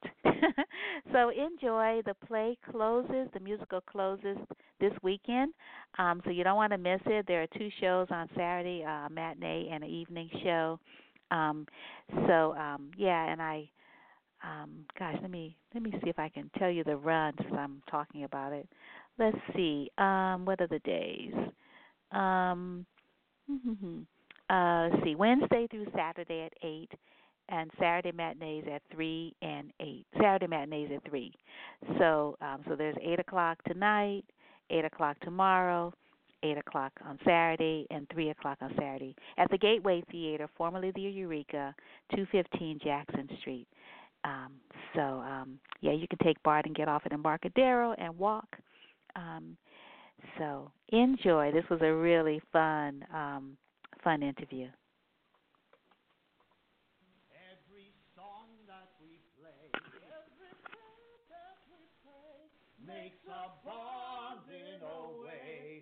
Profound. We're just here to spread that love all around. Spread it around. Spread it around.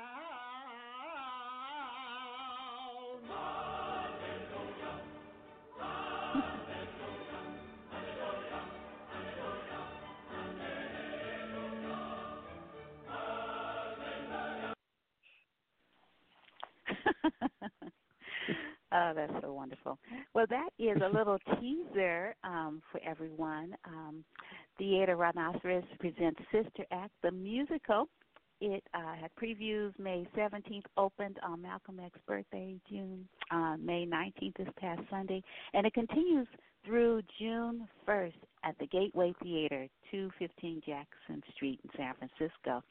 And you can visit uh, www.therhino.org or call 1 800 838 3006 for tickets. You don't want to miss this musical. It is so awesome, particularly because our guest, um, who's on the air right now, uh, Brandon Noel Thomas, is Dolores Cartier, Van Cartier, and you are just like awesome. Oh my gosh. Oh, thank you.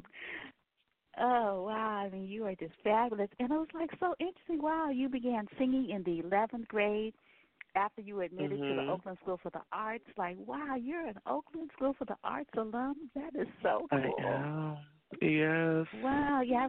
I remember when that place opened. So, were you at the first iteration over at the Malonga Center in the basement, or or the new spot over by the Fox, over at the Fox I was building? part of yeah, I was part of the when they moved into the Fox Theater. Okay, okay. Nice, nice. Wow, I wish I would have seen you as a high schooler, you know, in some of the musicals, because they had some really good plays. But there was a parent that would let me know when they were going up, and then when that parent's Mhm. child graduated, I Right. didn't hear about it anymore.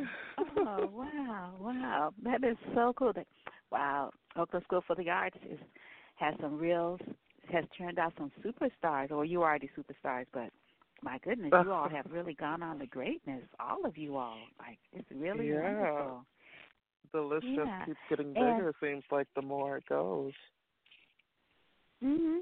Yeah, yeah. So, um, when did you graduate from Oakland School for the Arts, and how how long have you been, you know, an equity actor and just blowing up the stage? Tell us about some of your, you know, yeah. Tell us about Yeah, some of the so- things you've done since since you graduated. So I graduated in 2012 at OSA, so not too mm-hmm. long ago. And I didn't really start Right. singing much bef- before that. I probably started singing probably two years before that. So mm-hmm. 2010, I started singing really. And I didn't really get into mm-hmm. theater until after I graduated, af- actually. So my first musical Mhm. was Hairspray with the Peter Pan Foundation. And that was Mhm. around that same summer of 2012.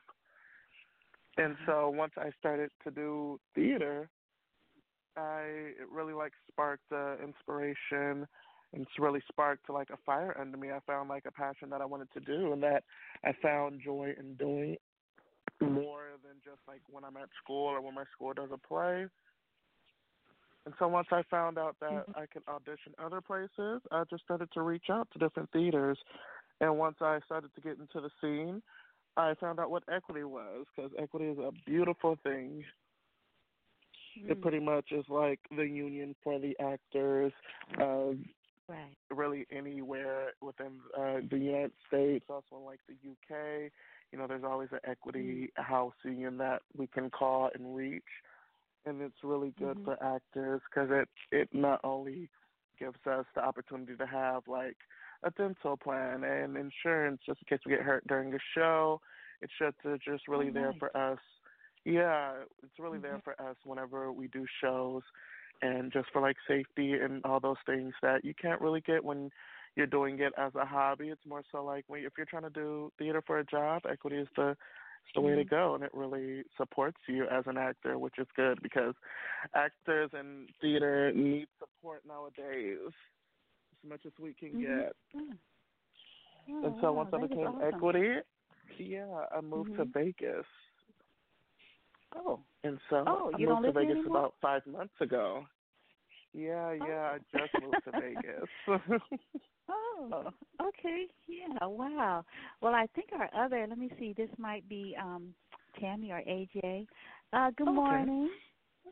Good Hi, morning. good morning. This hi Tammy. How uh, this Oh, is AJ as well. Hey, AJ. Hi, Brandon. Hi, Wanda. Oh, hello, hello. hi. Hi. Didn't get a chance to see you What do opening you night, moved to- Tammy. Yeah, Yes, and yeah, um, exactly. And congratulations on the raffle win.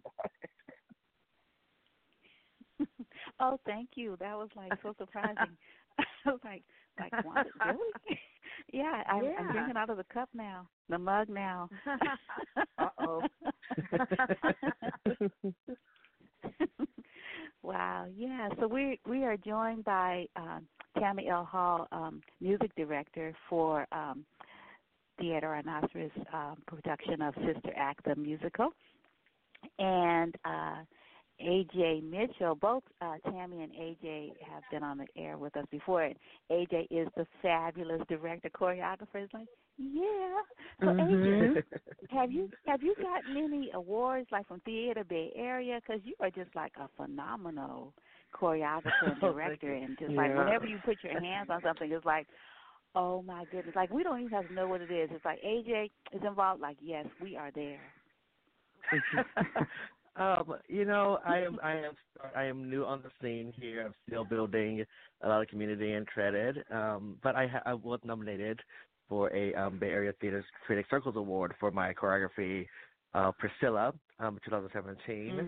Mhm. Um, but you know, I don't do it for the rewards. I do it for the community, and Mhm. um, and we'll see what happens this go round. Oh yeah, well, that's nice of you to say, but I would love to be able to read. Oh, and he was got the award for blah blah blah for this, because Priscilla in 2017 is like, oh my goodness, just like just like Sister Act, um, the musical. I want to go back. Like a lot of times, I want to just sort of like sit outside the theater, and when it opens, be in the audience every single evening until it closes. It's that awesome. wow. Thank you. Yeah. And and Tammy, oh my goodness, you know, as a musical director, every evening there's going to be live music and for real? Yes. Every evening. Wow. That's so awesome. How how did how did Theater Rhinoceros afford that? Cuz you don't see live you don't hear live music every single performance. Usually it's taped and then played. Even you know when it's original, whatever. Like you hear the score, Yeah. but you don't like see the see the the musicians coming out with their instruments, you know, in their protective bags and things like that, unless they have a piano, which stays, I'm sure, at the venue. But uh, Yeah. Yeah, we're a, we are a, a trio, a piano, bass, Mm-hmm. and drums, and um, and I'm grateful to Theater Rhino for for honoring that live music belongs also in the theater mhm. and wow, honoring the really honoring honoring the energy exchange that that that that is. It just adds it adds a more adventurous and- and a more exciting dimension to the whole to the whole production. Live music is live. Come on, Mhm. you know it's Yes, it it's is. vital. It really is. It's vital. Mhm. And so Absolutely. I don't Right, right. I have to thank um, thank the donors to Theater Rhinoceros um, because I had to, you know, do a little heavy heavy foot with the uh, with the producer to to get Mhm. a, a decent wage for the other for the musicians. And again, you know, it's for the overall elevation of community, and that includes Absolutely. music. I don't know how people would consider a musical without and and make the music a second thought.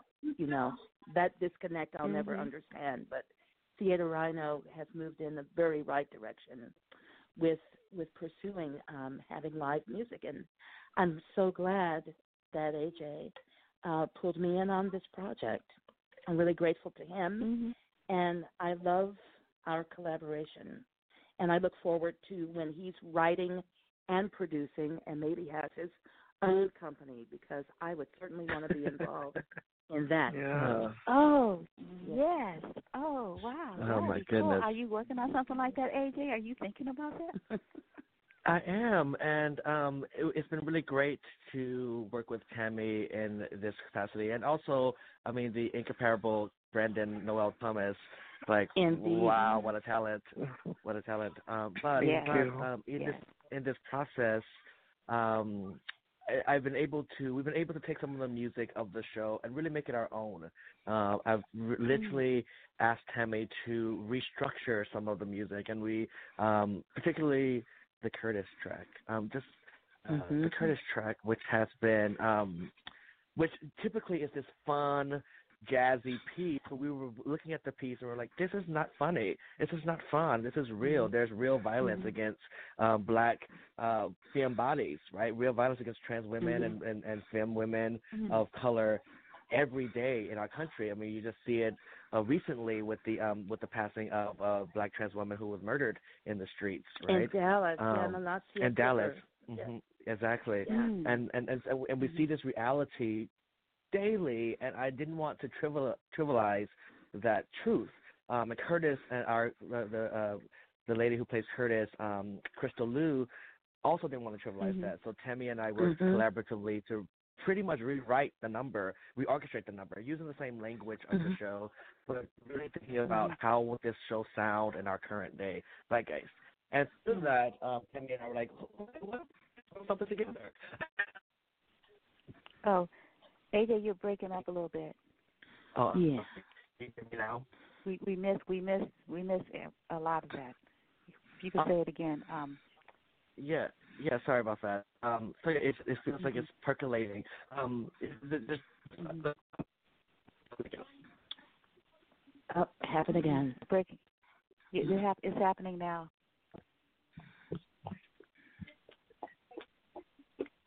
Yeah. Sorry. Is this better? Yes. Hello. This is better. Yes, Mhm. it's better. Yes. hmm Also, thank you. Um, so yeah, so I was just saying that in the process we were we were looking to um, restructure and tell the truth about what what violence against um, black femme bodies and um, uh, uh, trans bodies really are in this world. And Tammy and I took the music of Curtis um, and, or the language of Curtis and basically reorchestrated that number to what you saw on the stage. And working collaboratively in that way, there was a spark of Tammy and I saying, huh, what if we what if we wrote something together? Um, um, so it's definitely you know there's pieces that I've been working on for the past several years that I'm interested in bringing to the stage. So uh, this collaboration may be something that grows from this process. Oh, that's great. Yeah, because cause you are a member of the uh, a company member of the Black Artist Contemporary Cultural Experience, and and I've seen Exactly. you. Um, uh, actually, I mean, you're also an actor. Um, you, Yes. um, I saw you in um, Rob O'Hara's uh, uh, Bootycandy and American Mall That's at right. Brava. Mhm. that was Mhm, really mhm. awesome. And and and also, it's like wow, I um, it's so wonderful to to see you. You know, um, you you teach um, a musical theater, I think, at um, at the um, uh, what is it? The give me the name of it. I know it's on Grand and um, in Oakland, oh, uh, but yes, what's the name of oh, it- it's um, Stagebridge. I am. Um, yeah, I was. right. I was a part of the faculty. Yeah, I was. I was a part of their faculty for a while, and Mhm. um, I'm actually now. I'm not working with them as much anymore because I'm now the director Mhm. of theater at Contra Costa School for Performing Arts. Um, and You so that's taking are? up most of my Oh, time. okay, yeah, I am. I am. Yeah. Wow. Yeah, so Mhm. so I'm working out here in Walnut Creek and trying to to train young minds to do this work. Um, you know, when I'm thinking about Brandon, right, uh, being an OSA and in that Mhm. community of art and performance, um, that's where Mhm. they got their start. That's where he got his start, and so this is what we're doing here as well. Mhm. And I find it really important that um, students are seeing a femme, queer, non-binary artist who is doing the work in the in the industry, um, leading their classrooms. Right, it's really important to me that they're seeing that representation as educator, as director, as choreographer, and as actor. Um, it's important that they see that and they know that whatever their background is, they can do it. Um, and that's what's so great Mhm. about this production is that we have exploded the gender normatives of of the world in this show. Right, we've exploded it, and we've Mhm. said what like let's live in the truth of San Francisco. Let's live in the truth of gender that we want to see in the world. Mhm. Um, and let's you know like we when we have people like Brendan Noel who I've seen on stage many times, and I would always say to myself, there is like. Why can't Brandon exist as I know Brandon exists in these roles, right? Why did the, Mhm. why does he have to butch it up for the stage? Um, which which he does well, right? Which which is a which is a great. He's a you know in Fats Waller's, a Fats Waller's character in Ain't Misbehavin'. Amazing work he does there. Mhm. But also Brandon is this fabulous um uh femme body in the in the world. And so like why can't we see that also on the stage? Why can't that be honored on the stage? Why do we have to Right. hide uh pieces of our identity in order Mhm, to play mhm. roles on the musical theater stage? And i don't think that's necessary anymore. Um and i think it's important that we start uplifting identities on the musical theater stage in particular. I think we're better at it on the non-musical stage the the play stage, but as far as musical theater, we are stuck somehow in this idea that gender is one thing and love interests are one thing and and Yeah. race is one thing. Um, so every lover interest is white, and every every story is a straight story or a white gay story or normative story, right? And and we're just looking like, why does it have to be? Uh, why do we have to do that kind Yeah. of work? So yeah, We don't Yeah. have we well we don't We have don't have to. I mean, That's we can right. write the new stories. We just need to leave Exactly. that paradigm behind. Yeah. Mhm. Mm. Mhm. Yeah. So Brandon Noel, tell us about about um, Dolores, and um, for our audiences, maybe is not familiar with Sister Act. I don't know how anyone could not be familiar with Sister Act. Um, I mean, it's just such a wonderful story. Oh my goodness. Of, um, yeah, I mean, I hadn't I hadn't really thought about sort of the trans transformative nature of of the character, you know, um Mhm. um until I until I sort of looked at the songs and how they're sung you know one one part of the of the uh of the story and then how they they change like take me to heaven how Mhm. you know initially it's it's one take me to heaven heaven is not is not the same heaven that it is Right. um when um your character you know when she sings it again Exactly. um Yeah. yeah the, the backup girls are different too Got new backup girls, new meaning to the song. It flipped the whole script. yeah yeah yeah But so tell us about tell the- us about your character and tell us what what the uh what the play's about and why you were Yeah, so- interested in in, in uh, occupying this particular role So when I first even heard of it, uh, Sister Act is a story that I would watch as a kid, and just I was always in love with Whoopi Goldberg, who was the original Dolores Van Cartier in the movie, which was based in San Francisco. They actually changed the location for the show, but we wanted to, as AJ was saying, we wanted to stay true to like not only where we are based from, but from the original movie. So we put it back in San Francisco, and it really it really spoke to me because this was an opportunity to do something that doesn't really get done ever, and so it was kind of a hard opportunity to pass up in general. To not only play a role that Whoopi Goldberg has originated, one of my favorite musicals, one that's I would say iconic in not only the film but in the black community, as far as I know, that's an iconic movie, iconic role that everybody's like, oh yes, that movie was iconic for mm-hmm. my childhood and my history and who I am today, sort of role. And the fact that I can bring a new light and a new image to that to open people's eyes, because that's pretty much what the show and movie was about. It was opening people's eyes, putting a new spin on something that's been done for centuries, for genera- excuse me, generations. And so I was like, the mm-hmm. fact that it's already known for being something different and something inspiring to people, it's great that we put this extra spin on it, and now it has another layer of inspiration and a new layer of of of models for people to see when they come see the show. So it's really mm-hmm. more than just like I want to play Dolores Van Cartier for the last bow because you know, as AJ was saying, we don't do it for like the praise or the or the acknowledgement. We do it for I always like to say I aspire to inspire. It's what I usually put in my mm-hmm. bio, and that's why I got started in theater, and that's why I take the roles that I do. It's to inspire that one kid who's like, oh, I probably can't do theater because I'll never be able to play this role. It's like, no, if you want to play the role, you just got to keep telling them I can play this role. I know you're not used to Mhm. it, but you're gonna get used to it because we have to we have to keep this moving forward. Because it's what Mhm. 2019. It's only going to keep getting more Mhm. dates on and everything else, and we got to keep moving. We can't get stuck Right. in what we used to do because the world is not the same like it used to be. Mhm. And Dolores, she's Yeah. just trying to find her way within the show as well as everyone is trying to find their way in life. She has she's dating mm-hmm. this very bad person who owns a nightclub and she sees him do something very bad and so she has two options. She can either get killed by him or go to the cops and get hidden inside of a convent. So she chooses to stay alive and go get hidden in a convent, which I think is a smart idea. And so once she does that, she just finds a new life that she thought she only saw one side of because she grew up in the Catholic schools, and so she was like, "No, they just put me down." And then she got to meet some of these people who who are in that lifestyle and who chose that journey, and now she gets to see how they actually feel about it and makes connections with them. It's not so much just a chastising like you're wrong because you're different and you're the outside, which is kind of how it starts. But then once each Mhm. side sees the other person's perspective of not only themselves but the world, they're like, oh, we're actually not that different. And it's like, yeah, we just see things differently.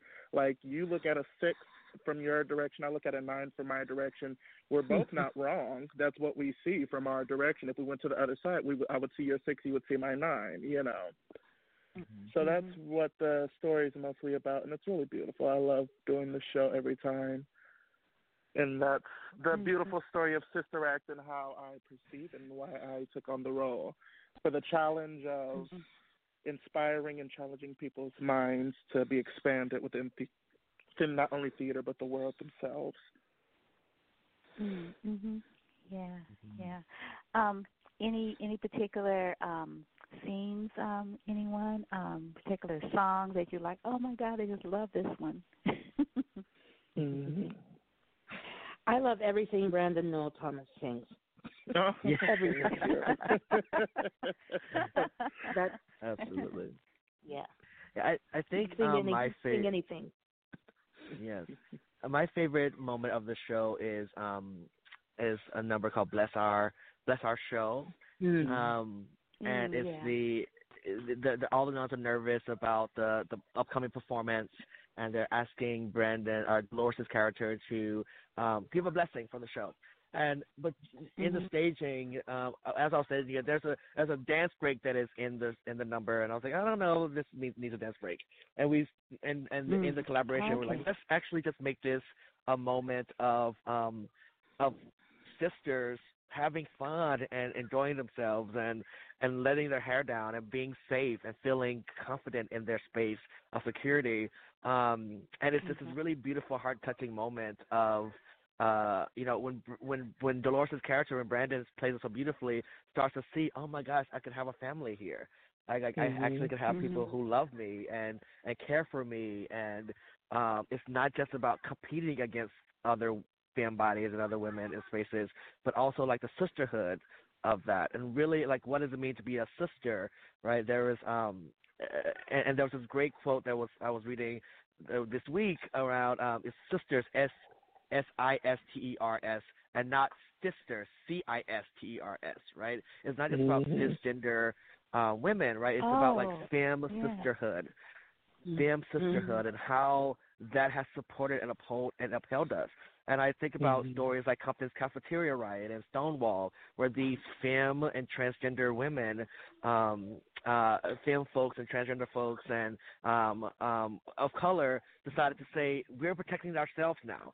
We're not. Mhm. We're no longer going to stand uh, to to bullying or stand to um you know police brutality or uh heteronormative brutality that we're going to stand together we're going to fight back and that for me is that moment when Deloris says all right these are people that will take care of me um Mhm. and they and they are my people and even and even though it's in this place place of uh you know what we consider the the, the Christian church it actually is a place of sanctuary that is loving and kind and caring Mhm. um which is so interesting so like i think about my own world and like as a as someone who grew up in the baptist church um and finding those moments of like there is community here there is sanctuary here and there's it doesn't always have to be this this toxic place of, of violence against these bodies against femme bodies and queer bodies but also a place that can be community and loving and caring um, and that moment to me in the show is just one of the most. It always it always brings me to tears every time I see it. Every time I see it. Yeah. Mm-hmm. Yeah. Oh, you know, um, I'm really interested in, in hearing about some of the other, um, uh, I guess, songs that that you you changed the way that it changed the presentation, just because. Um, yeah, it just it's really interesting, you know, hearing about the thinking around it because I um uh, I really um I really like that particular song Bless Our Show because I remember when um earlier in in the uh in the play or the musical when Deloris was asked to bless the meal and and she really didn't know how to pray and that Yes. was really funny Yeah, yeah, yeah.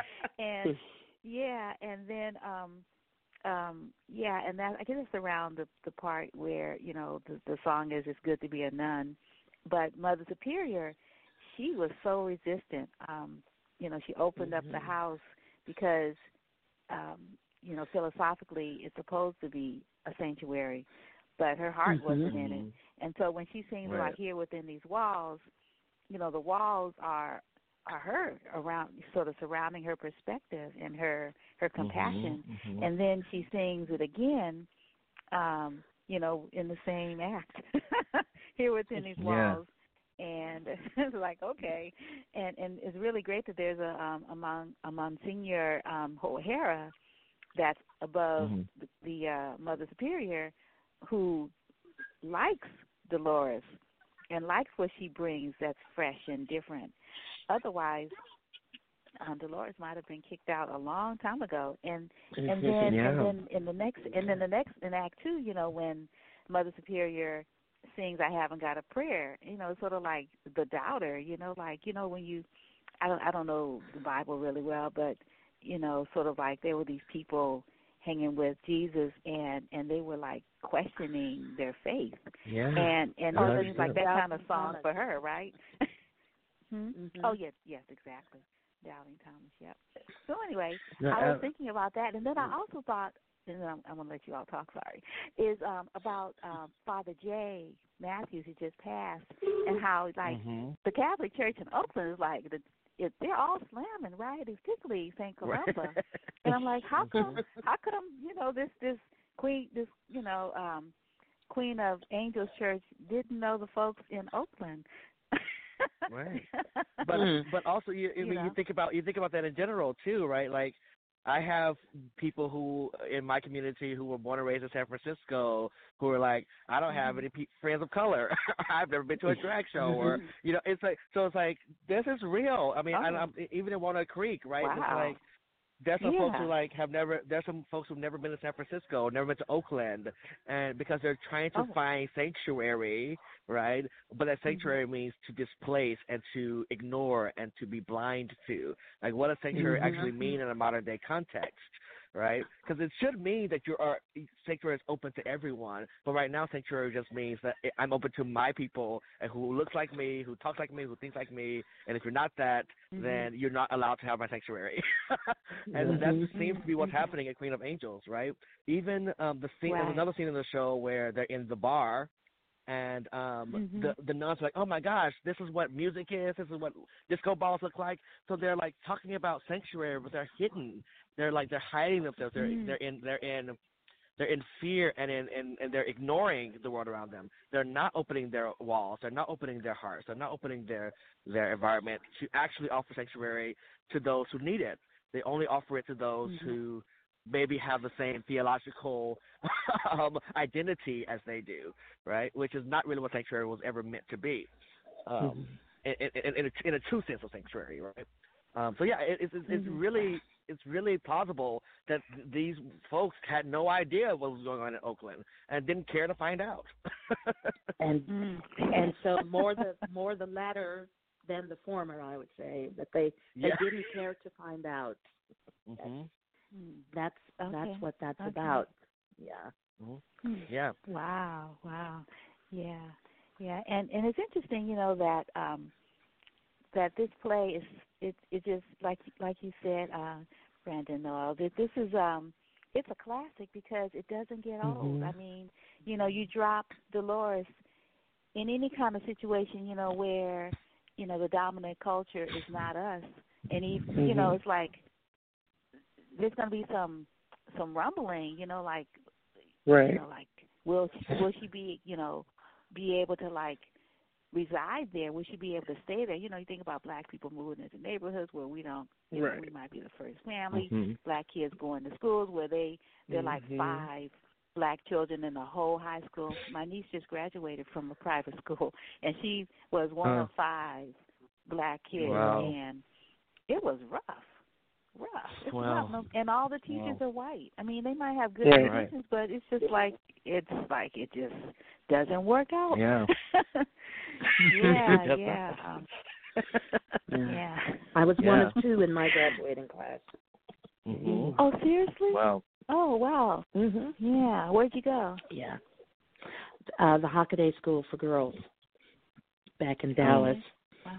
The private Yeah. girls school. Has it has it Mhm.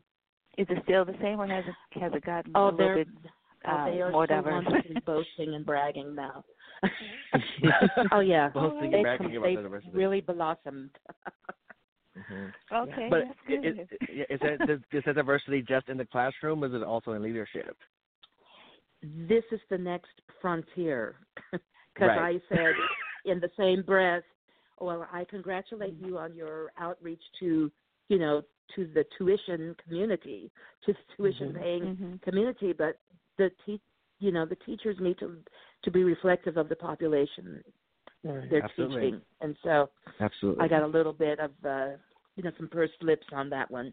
So, but I know Well, they're wait, but it. but that's exactly that's exactly right though, right? It's like in, in the same Mhm. way that um I'm I, I- you know I think that I've been collaborating with Rhino for about three years now, and um Mhm. and but that that was the initial the, the initial idea, right? Is that well. I mean, a lot when I was talking to the community of color, queer community of color around uh, productions at Theater Rhino, they were like, "Well, um, we're not." I was like, "Well, that's great, but they're not really showing us all the time." I'm like, but that is that's not.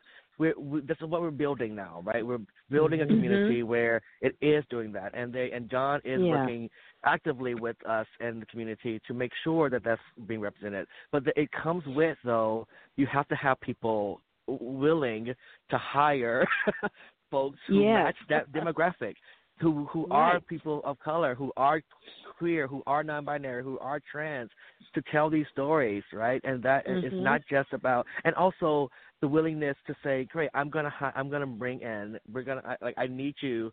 So I went to Jonathan, I need you to like get, Brandon needs to come here, whatever it Mhm. takes, get Brandon into this space, right? The same thing with Mhm. Tammy. She said, whatever it takes, we need live musicians in this space. Um, Mhm. and and the and the community at Rhino said, okay, let's figure it out.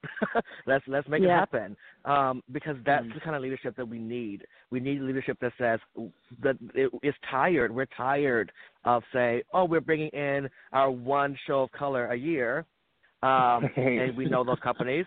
Um, but Mhm. have no have no directors, have no choreographers, have no folk of color actually leading these processes and that becomes problematic, right? You want to use our talent, you want to use our voices, you want to use our our music, our stylings, you want to appropriate that culture into Mhm. your theater spaces, but you don't want to do the work in finding. Um, and I'm gonna get I'm gonna get in so much trouble for saying this on air, so whatever. but but but but but you know, but but but you're not doing necessarily doing the work to cultivate a, a, a, a directorship or a uh, um, choreographer or music director Mhm. who is of color or a lead Mhm. who, or a lead who is who A is lead. of color not only not only is of color but is actively being represented in their portrayal of that character right they're not just doing Mhm. a show in blackface as i Right. say but they're actually Yeah. actively bringing their identity their culture their understanding uh to those roles right this is equally as important if you are walking and saying oh well we cast we cast a, a um black woman in this show it's like well yeah but did you talk about her culture did you was she actually involved in the creation of the character or is she just playing a white narrative in blackface Right. You know, Right. like is that you know but that so that uh, and i think i think the bay is is doing some work in that right? I think with the the kind of coming up events that's happening all throughout the country in regards to leadership of color. Uh, we saw it at, at at oregon shakespeare festival at um at um louisville, louisville um actors theater of louisville is is, is now has a leader leader of color um an artistic director of color. We're seeing that happening more and more and it's it's, it's starting that that transition is starting and is starting to recognize that we need multiple voices in leadership positions as ADs, as directors, as choreographers, leading the charge to tell these Mhm. stories on stage. You know, Mhm. yeah. Mhm. And, and we need the Brendan Noel Thomases of the world, right? We need the actors of the world who are Yeah. who are being seen and honored as they should be, right? This is is important to be doing all those things. So that's my spiel, Yeah, and I'm, I know I'm going to get some some some flack about that one, but you know, it is what it is. Well, I'm with you. Yeah. Yeah. And I'm beside you. I'm beside you and behind you and in front of you on this. So I'm I'm all in, AJ. Absolutely, same Mhm. here. Because I mean, some theaters don't realize that in your community of wherever the theater is, for us, the Bay Area, the black people do talk to each other. We do know each other, and so Mhm. we talk to each other. If we see a black show, it's like, oh, who's directing? If it's not like somebody who represents what that show is, it's like it's like, oh, okay, well, who's choreographing? Still not representing that Mhm. show. Oh, I'm good. I, I can't do a Mhm. show where I'm they don't good. even know where we're coming from. You know, Right. that sort of thing. hmm And I don't think people it's starting to click in a little bit, but it's uh, Mhm. we're still not there to where it's like there there are directors and uh, choreographers who can represent the shows that you're choosing to do, whether you want to work with them or not. That is their personal Mhm. personal opinion and ideas, but that does play a toll on who's going to come out to those auditions after you release that information. Mhm. Mhm. hmm Yeah, yeah, Tammy. I wanted to ask you um, if you could um, maybe let us know who the other uh, two members of the ensemble are that um, that are playing with you. Yes, we have Jay Jackson on drums, and she's um she's a wonderful young great musician, and um Hmm. and then Kevin Goldberg on the bass. And uh Okay. Kevin was one of my was one of my students at the California Jazz Conservatory. I was subbing for Linda Tillery for a class she was teaching there called Protest Songs Mhm. of Resistance and Protest. And Mm. that's Yeah, I where I remember met that. Yeah. that's where I met Kevin. Um, and he's just turned out to be a great guy, a great musician. And um, he brought in Jay for me. Okay. I had another drummer Wow. lined up who, because of illness and a, and a really crazy schedule, couldn't do it. So I'm so glad he introduced me to Jay, and you know she's working out wonderfully, just wonderfully. Mhm. Yeah. Yeah. And that's so cool. I mean, this whole show is just full of sort of gender bending kind of things. Like, you know, you got a woman on the drums. That's so cool. Mhm. And um and the uh Couldn't yeah, even be yeah. considered and, as gender bending, but it still is. Um, you Mhm. know, yeah, yeah. interestingly enough. Mhm. But um, Right, right. yeah, Mhm. Oh, Absolutely. wow, And there- Yeah, cool. I mean all all genders matter here. all genders matter Mhm. In the in this space, and it's right. important to, especially you know when you are when you're the longest running LGBTQ um, theater, then that that shift that begins to shift. Like what are you what are you showing Mhm. your stages begin to shift. How you're talking about Right. it begins to shift because the the world is Mhm. shifting around what it looks like. We're still determining language, right? Like Right. uh, Mhm. like non-binary, NB, queer, trans, um, n- non-gender conforming, what you know, all this new language that is is happening around defining gender and identity. Then, like in the same way, the theater must match that. It must match that, right? It, like we can't stay Mhm. stuck in old language because the theater is living, No. it's alive, it's breathing, it's it's happening. right. So, and same with music, same with art, I mean, any art, any performative art, you have to match it. Um, you can't stay stuck, Mhm. Right? You can't stay stuck in this world of like, well, well, it means that you know it means one thing, it no, no longer means that anymore. It no longer means that anymore. So how do we represent that on our stages, um, and with with the things we're presenting? And I mean, there, there's companies in the Bay Area that's doing that now, right? I think of um, you know, Theater First, that is really Yes. in some ways leading that charge of making sure Mm. that equity and inclusion is at the forefront of their casting and hiring and et cetera. Um, but I, I, I mean, there's m- multiple companies that are doing that work, and um, but it's, it's happening slowly, incrementally, and it just needs to happen faster. in, in my opinion. Yeah, yeah. Yeah, and Theater First, you know, pays, you know, its actors, which is wonderful. do, like yeah. you can actually, Yeah. you know, not starve, you know, Yeah, you know, during the rehearsal 100%. process. Mhm. Yeah. Right, yeah, it's Yeah. really wonderful. Yeah.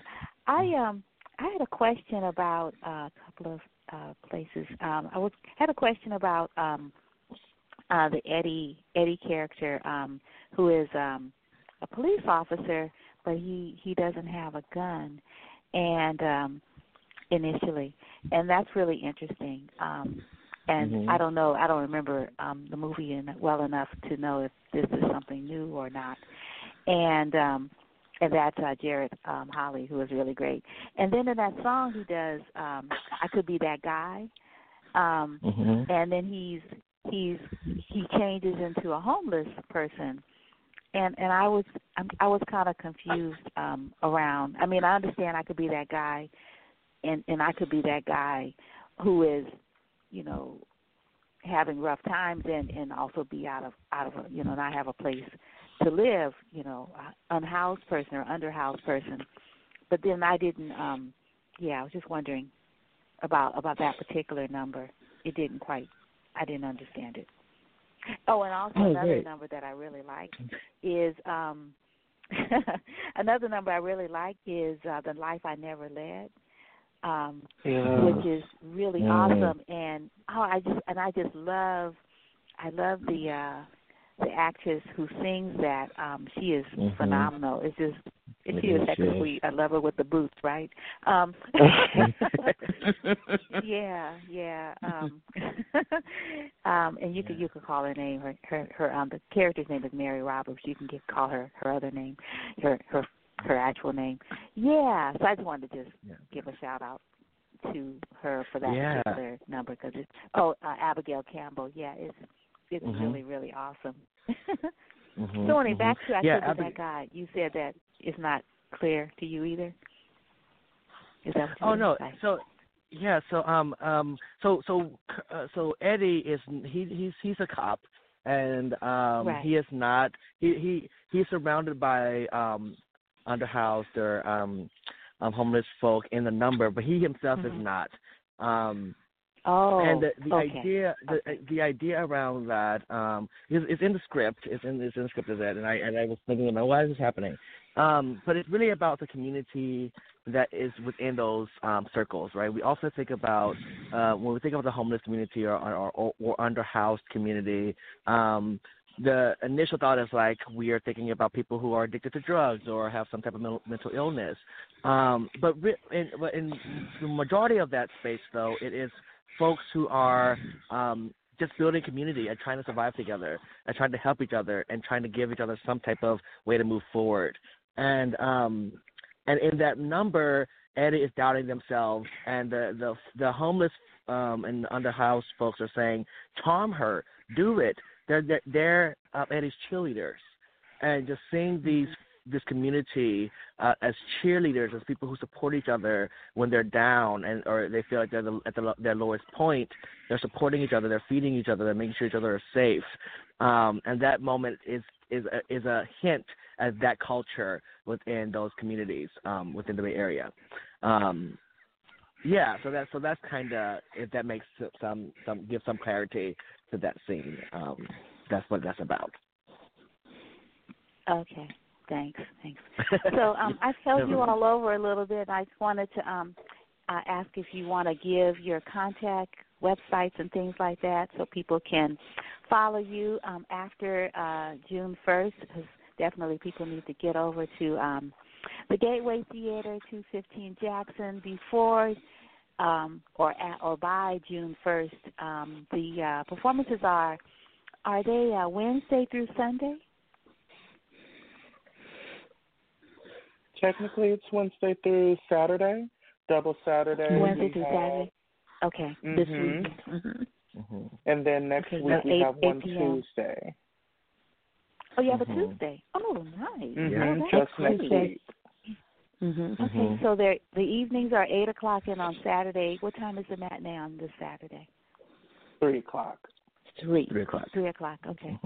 Three o'clock. So there's a matinee this weekend and next weekend, Mhm. and a Tuesday next week. Oh, that's awesome. Oh, maybe I'll come back Mhm. on Yeah. Tuesday. Cool. Yeah, come to the Tuesday. yeah. Yeah. Awesome. Cool. Yeah. Uh, well, you can follow my work on Instagram at am Mhm. um, underscore queer director, um, and Mhm. that's where most of my work is posted. Okay. All right. And I'm And at the, I'm at tammyhall.com. Usually, I try to try to And keep the Adrian? calendar up to date. cool. Cool. And And my information for Instagram is Brandon Noel Thomas. That's B R A N D E N Noel mm-hmm. Thomas. And it's a public account, so you can message me through there for any contact information. But also, if you wanted to email me, you can reach me at Noel Thomas. So that's N O E L T H O M A Z at gmail dot com as well. Okay, super. Yeah. And um and what's next for you all? Do you know? Rest.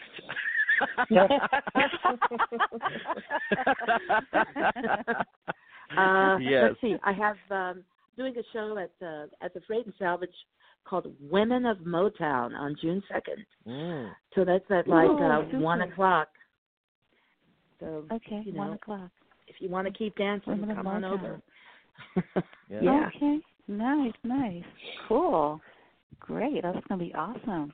Super, super. Yeah. Well, thank you, thank you all so much for Yeah. um, telling, talking to us about about the show. It is simply fabulous.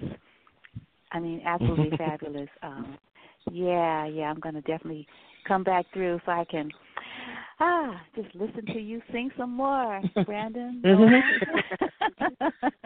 and I, I hope I hope you know that you come through again, you know, soon. Um, you know, performing somewhere else in the Bay. Otherwise, I guess I have to journey up to uh to Vegas and see you there. and I'll have to go Well- with you, Wanda. Okay, yeah, we'll definitely have to make a plan, Yeah. then, Tammy. Mhm. There may right, be a take good. And I cabaret in the hope- works. Yeah, and I and I hope you all um um have a recording. I would love to purchase um the Hmm. recording of of this soundtrack. Oh. I don't know about all the the different Oh. licensing things that might happen, but gosh, it would be so cool if we could take it home, you know. Hmm. Well, don't you hear that?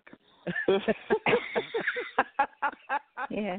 So Yeah, I have let me I know. got the studio in mind. All right. Well, we'll see what happens.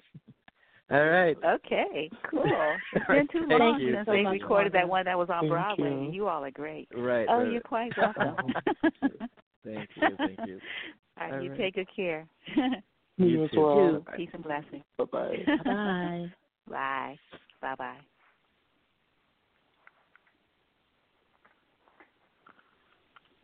Let's see now. Um we are going to um play uh Gritty City um Theater um is really, really, really awesome. Um uh